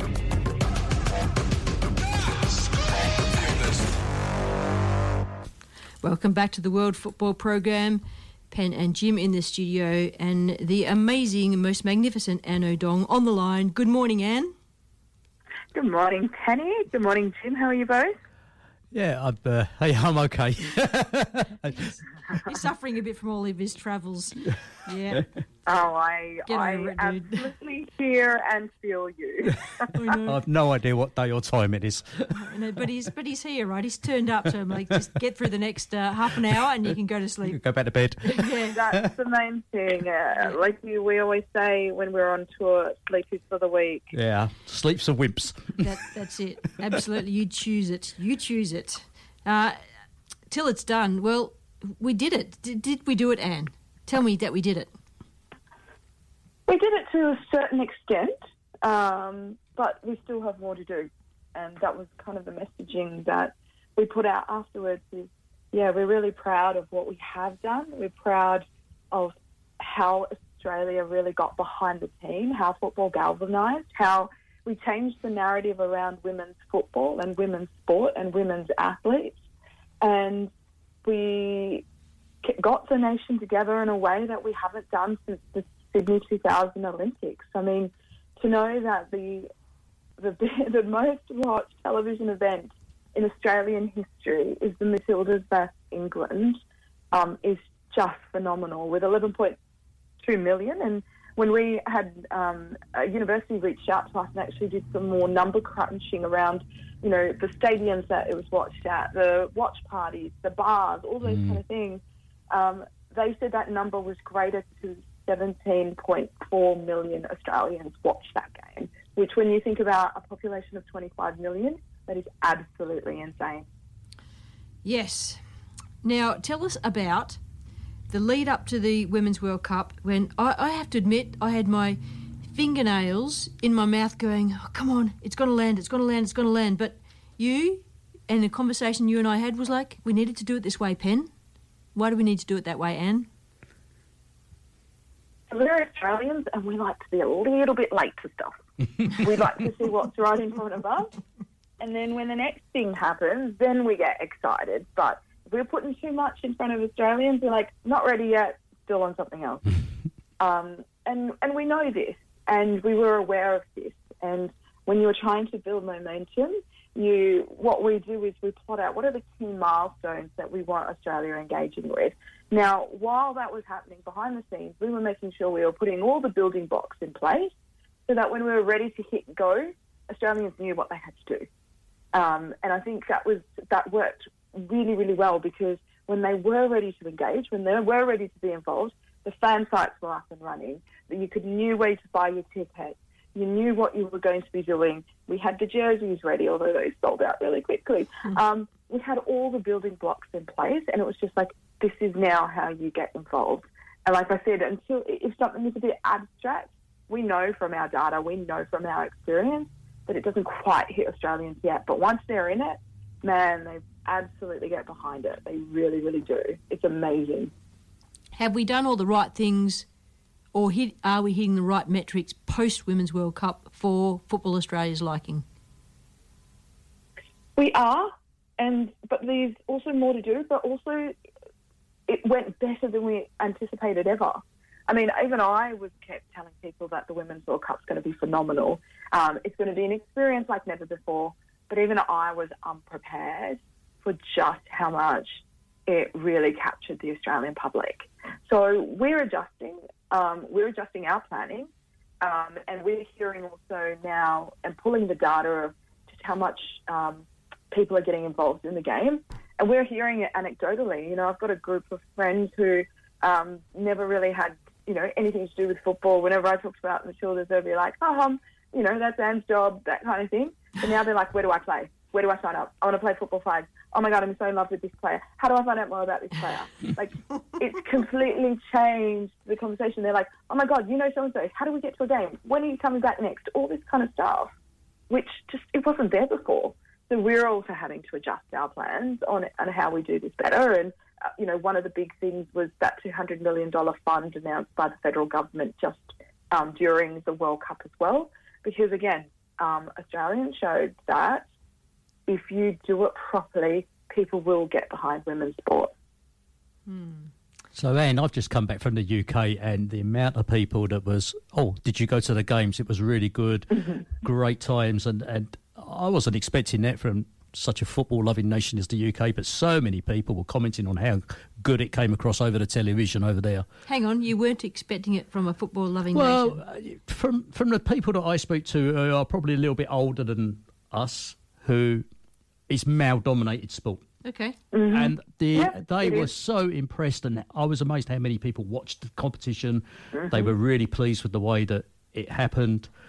And it sort of took me aback that I was like, yeah, I went to the games in Perth. It was great. Yeah, we was watching all the games with the time difference. It was not a bad time difference. It was mornings for them, Yep. all on free to Mm-hmm. air television. And they were really impressed of how the standard, they was expecting, they were pleased with the standard. I don't think they were thought the standard Yeah. would be as good as what they actually saw. And now they've seen it.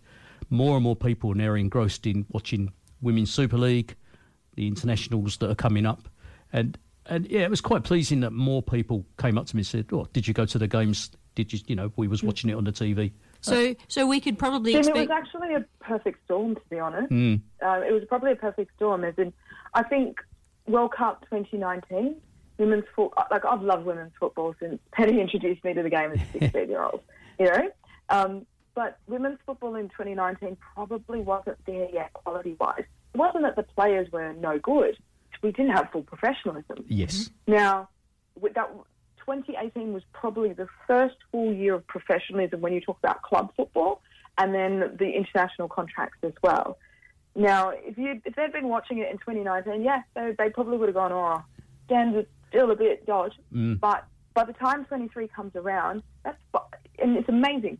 Five years of full professionalism, what it's done for the game. It's massive. It's massive. It's excellent. Massive. Are you, you And you referring to watch just people Australia? now. No, I'm talking about globally. I'm talking Yeah. about Europe. I'm talking about, I mean, the USA USA's had it for a long time in terms of their national team, but they didn't have full professionalism in club football um, until most recently. I'm talking about um, even the players that play in South America are now going to European clubs with full professionalism. You know, the, the breakout star for um, Colombia, uh, Linda Caicedo, she's 18. She plays for Real Madrid in a fully professional environment. Um, a lot of the Colombian girls are now playing in Europe in clubs where they are in professional environments. Same with the Argentine girls. You know, same with um, uh, the girls from Africa. You know, Asisat Oshoala plays for um, Barcelona. Uh, Rasheedat uh, Ajibade plays for um, Atletico Madrid.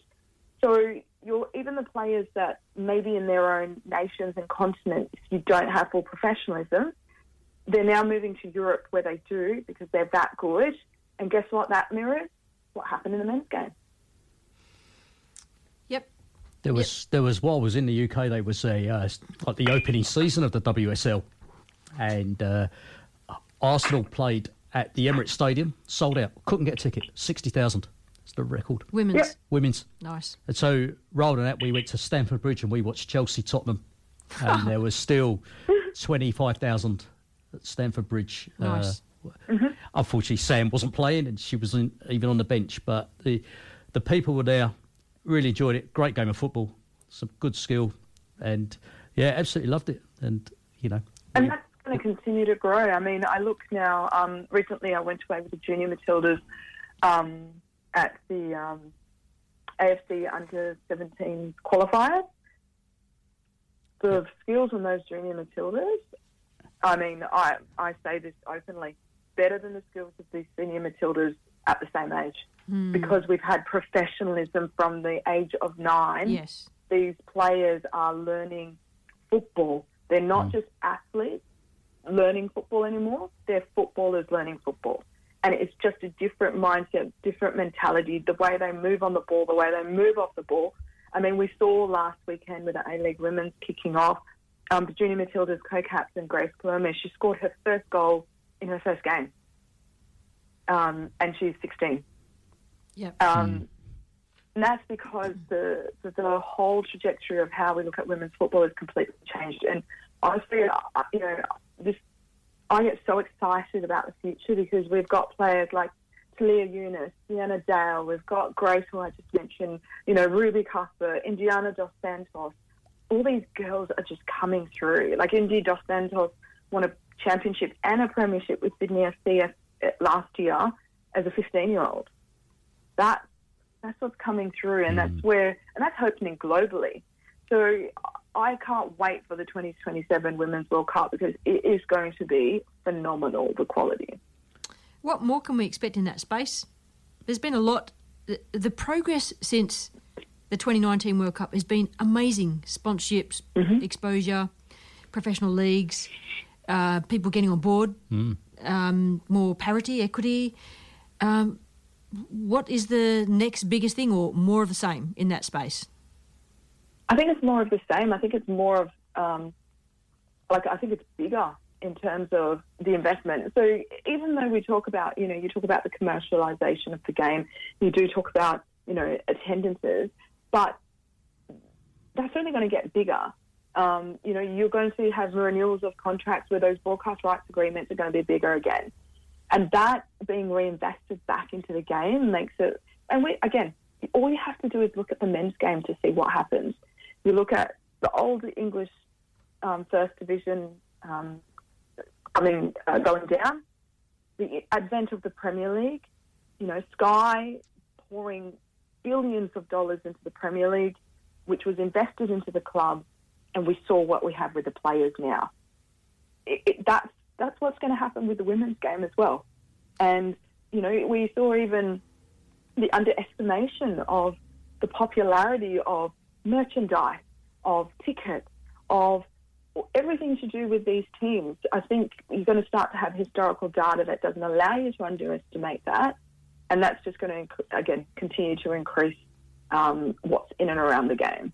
We're already seeing it. We're already seeing it with the mega clubs that are starting to pop up. Your Chelsea, your Bayern Munich, your Barcelona's, um, your, your Juventus um, across in Italy, and um, you know LAFC and San Diego in the US.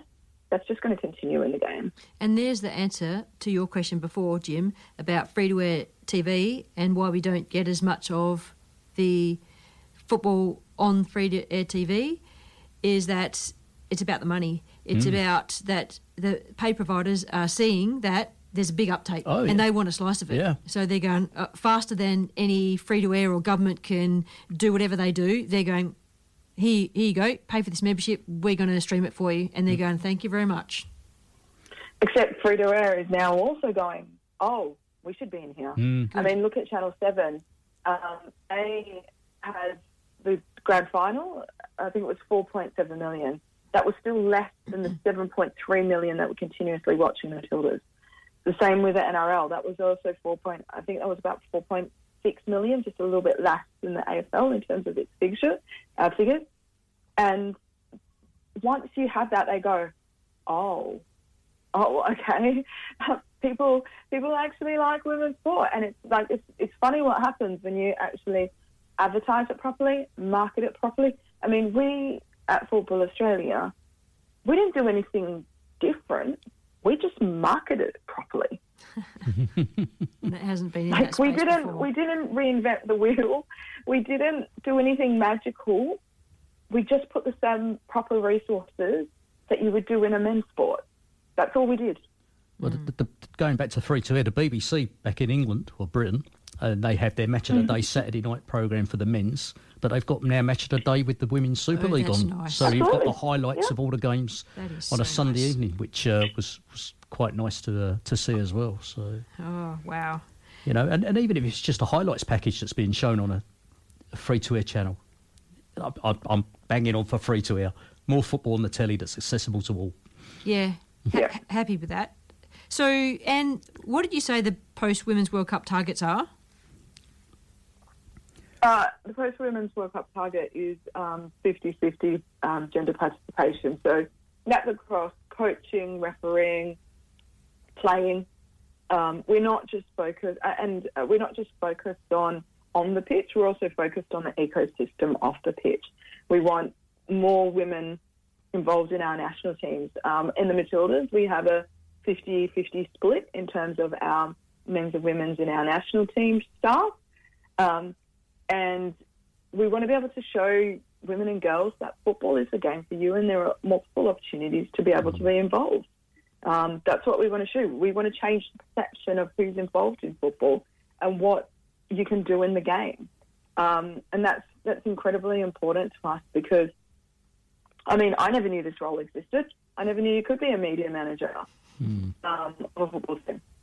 Um, but that's really important for us that, you know, girls, because in that way we keep girls in the game. So they might start out playing, they get to a certain age and they go, oh, okay, I'm probably not going to go on to the professional league, but maybe I can be a coach, maybe I can ref- be a referee, maybe I can be the team doctor, maybe I can be the team um, manager, maybe I can be the team media um, manager.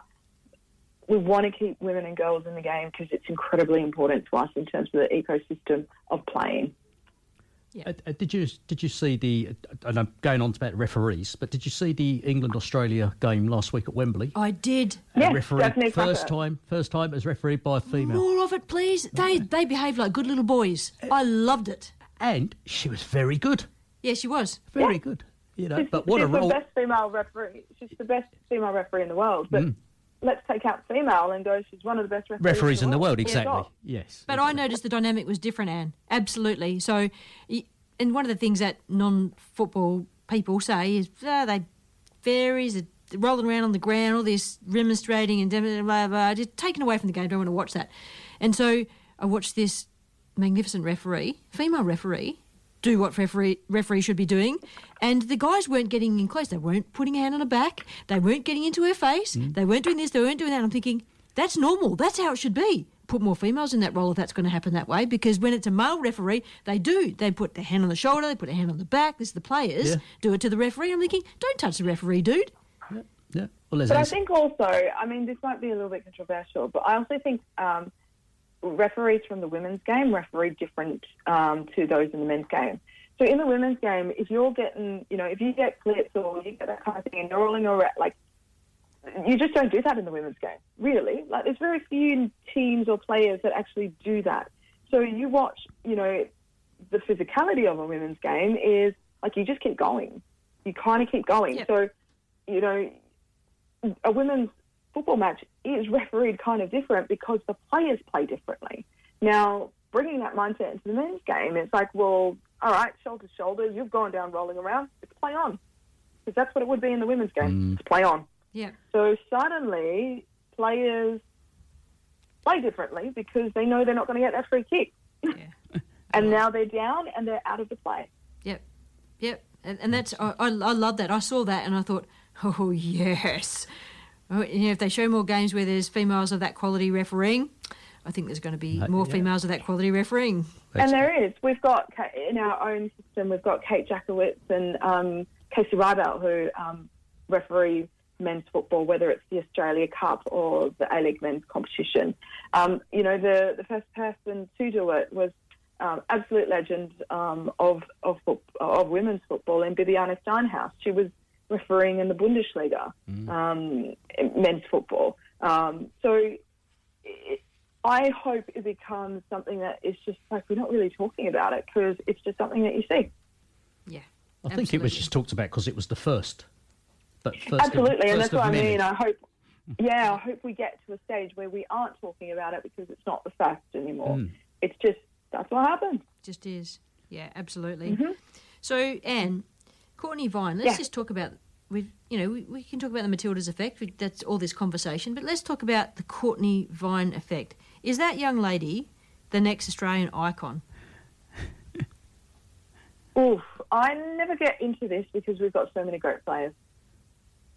Uh, I'm, I'm openly, I'm really honest. Cortnee, that's that's the beauty of this team, and we saw that in the moment when Sam was injured. You know, as soon as she was injured, there was a lot of questions of us as a team: mm. is, is is this the end of Australia? Can Australia know? Like we always knew internally, we had fantastic players all across the board, but the public didn't. And what I loved around the World Cup is the public then finally got to see Cortnee Vine, Mary Fowler, Kyra Cooney Cross, Katrina Gorry, Clare Hunt, Mackenzie Arnold, you know, and so it went, oh yeah, this is a team. Um, and that's what I love about our team is like there are, like, like I said, I've named off seven players there that are fantastic players playing in some of the top teams around the world and in the best leagues and in the best competitions. Clare Hunt just made her Champions League debut and played 90 minutes for Paris Saint Germain as they beat Manchester United Mm. to make it through to the Champions League. Like, can you believe those are words I'm saying about an Australian player? So let me take you back maybe three or four years where I feel that in Australia we needed a Sam Kerr to be an icon. Sam Kerr's not in Australia, she's playing overseas, but mm-hmm. she's an icon here. We idolise her. She's won awards. She's the first person we think of when we think of Matildas. She's the first person that new newspapers and commercial networks put up when they talk Matildas. Now, it's not that. And I'm happy about that. So I don't necessarily want, and I'm agreeing with what you said, I don't necessarily want Cortnee Vine to be an icon. It's great. There's some amazing photos coming out with her at, at schools and being out in the community. And So I, I love that. But I also love the fact that we recognise all those other players now, and this is the mm-hmm. Matildas. This isn't just Sam Kerr and the Matildas, it's the Matildas. It's that. Mm-hmm. Yeah, and we've got now, you know, um, Mary Fowler was nominated for the Golden Girl, which is a prestigious award for best young player in the world. Uh, we've got um, Hayley Raso and Sam Kerr nominated for the um, France Football Ballon d'Or. We've got Sam, Caitlin, and Mary all nominated for the FIFA the Best. We've got Mackenzie up for the best goalkeeper. We've got Tony up for the best coach. Like we are now in a space where we are in the conversation um, around best teams, and we finished fourth in the World Cup and fourth in the Olympics. Like, could you imagine we'd be saying about Australian football teams that five years ago? It's pretty cool. It's by, pretty cool. By the way, Christine Sinclair, Sinclair Oh, is retiring from thank international football, and uh, Oh. I'm I'm I, I'm going to do a brag moment here, right? So. Um, it's- Christine stayed back after the World Cup, after Canada were knocked out, so to speak, and um, you know some nice selfies circulated around with people that knew uh, Christine, and and uh, I said, Tom, Tom, can you, Tom Somani, who's working with the um, Canadian team, said, Tom, Canadian. can you yeah. you get me something from um, Christine Sinclair? Get something signed, a shirt or a cap or something. In the mail, I get a signed shirt from Christine Oh. Sinclair. I'm like, Tom, you're the man. She's just Oh, one of those players that. I idolise just by by longevity. Like I love people who stay in something they love for so long, and it just shows me that they are people who put in. And Christine's one of those people, and I just And Christine is one of those players that, you know, the and, and it's one of the reasons why we try not to hype up our young players too much. We just let them evolve naturally into the players that they're going to be and just give them that space to be able to thrive and to shine because that label of the next big thing is such a big label to put on the shoulders of a young person. Hmm. And Christine Sinclair and Marta both, from the age of 18, they had that label of best, next best young thing. And the way they've been able to not only live up to that label, but to transcend it and to transcend the game in a way um, is absolutely incredible. And to be 40 years old, she's been in the spotlight since she was an 18 year old. She's carried Canada for two decades. Uh, I mean, as you can hear, we have an enormous amount of respect for Sink, and it's going to be a really sad moment to see her retire from international football. But the way she's left the game, um, as, as the girls always say, they want to leave the game better than they found it, and she definitely has um, for Canada, but also for globally as well. Now, on that, I would like to say that one of the things that has come out of the Women's World Cup and that I'm also very passionate about, I'm a passionate person about a lot of different things in women's football, especially here in Western Australia, is pioneers and recognising people, not just players, but people that have been involved with the game all the way along. And I think that we did that really well during the Women's World Cup. There was more people globally that wanted to know about our pioneers, and locally here they wanted to know who uh, Sharon Madeljan was, and the the players who were in the 1975 team, and Mm. were they a club team or, or were they an Australian team? It- it doesn't matter No what the answer is. Doesn't matter what the answer is, but the fact that we talked about People that and we recognise that we've been involved in this sport for that long, but it's only now that we're coming to recognise all of those and put them on a platform for you know, what we think is where they should be. I love that. And that was one of our key um, tenets in terms of our com strategy was to utilise the spotlight and the moment to be able to highlight and thank the pioneers of the game.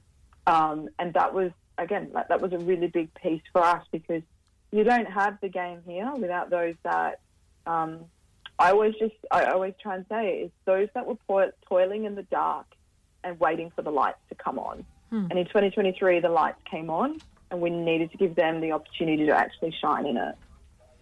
Mm. Yes, I think we did that. Now, before we let you go, I do have to say, uh, or ask, when you sit back in your Football Australia office, if you manage to ever have uh, 30 seconds to sit down in an office, um, what do you think of at the beginning of the week that your job is? And then at the end of the week, do you tick boxes? Um, I think that's a pretty philosophical question in some ways because it's it's the what is my job and then what are the things that I do.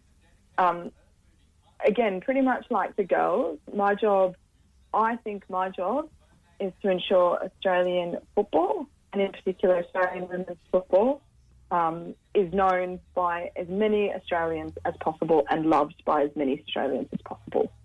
Now, at the end, like the way I do that is it could be that week I'm looking after a big magazine photo shoot with a couple of the players involved, or I'm organising something with ABC um, to get a good piece out there. Like there's lots of little things that I do in my job, but ultimately every single day I go to work and say, how can I make sure everyone knows and love, loves women's football um, in Australia? And now, luckily, I get to also say internationally. How do we make sure everyone knows, every single Australian knows who the Matildas are, every single Australian knows how you can get involved in football um, and love the game? And whether that's you want to be a player, a coach, a referee, an administrator, um, in media as well, um, that's that. I feel like that's my job, and, and I will keep going in this job, um, and I'll keep going into this job until somebody comes along who can do it better than I can and take the baton and run with it and continue that Nice. mission.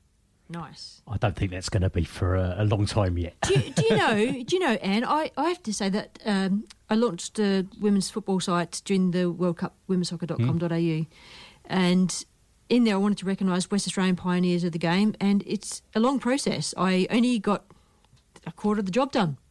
Um, but I also wrote a timeline, and and I feel that I want to hand over stuff to someone else at some point. But you know what? That won't happen for a long time No. because I, there's always so much to be done, and I I, I feel. I feel what you're you're saying. I, I get it, and I just keep doing it and, until the job's done. I think. Absolutely. Uh, Well, there you go. Till it's done. Yes. Um, oh my God. yeah, yes. But, that, but that's, I mean, but that's the thing is, um, you know, as part of my role too is I'm trying to identify the next generation that so we can hand it over to people who are equally as passionate and love it as much as we do. Because you know, you're talking about being absolutely jet lagged, um, Jim.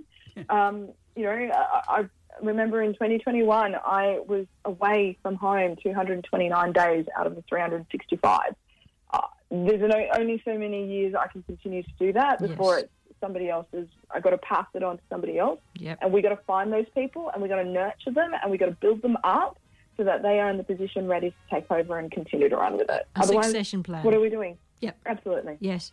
And you're a legend. Keep doing what you're doing as long as you can. We all appreciate it and we all love it. And, you know, one day you'll come back and sit in this studio and we'll love that too. Okay? Penny, you are also the legend and um, have been here um, for much longer than I have. And um, WA football doesn't fully understand how incredibly lucky they are to have you. Thank you very much, Ann. You have an awesome time during this Olympic qualifying period and everything that happens. Thank you. Absolutely, and hopefully everyone has got their tickets. Match day one and match day three, unfortunately, are sold out. There are still match tickets to Optus Stadium for match day two. Um, so hopefully we'll see you guys all at the games and just enjoying a celebration, an opportunity to celebrate women's football Thanks. here in WA. Thanks, um, Ann. Where I grew up. Thank you. Have an awesome weekend. Take care, Will do. Thanks. Bye-bye. Thanks, Penny. Thanks, Jim. See ya. Ann Odong, legend, media manager, Football Australia, and Len is coming in next with the jazz show, Bags Groove. Thanks, Jim, very Thanks, much. Penny. See you later, everyone. Take care.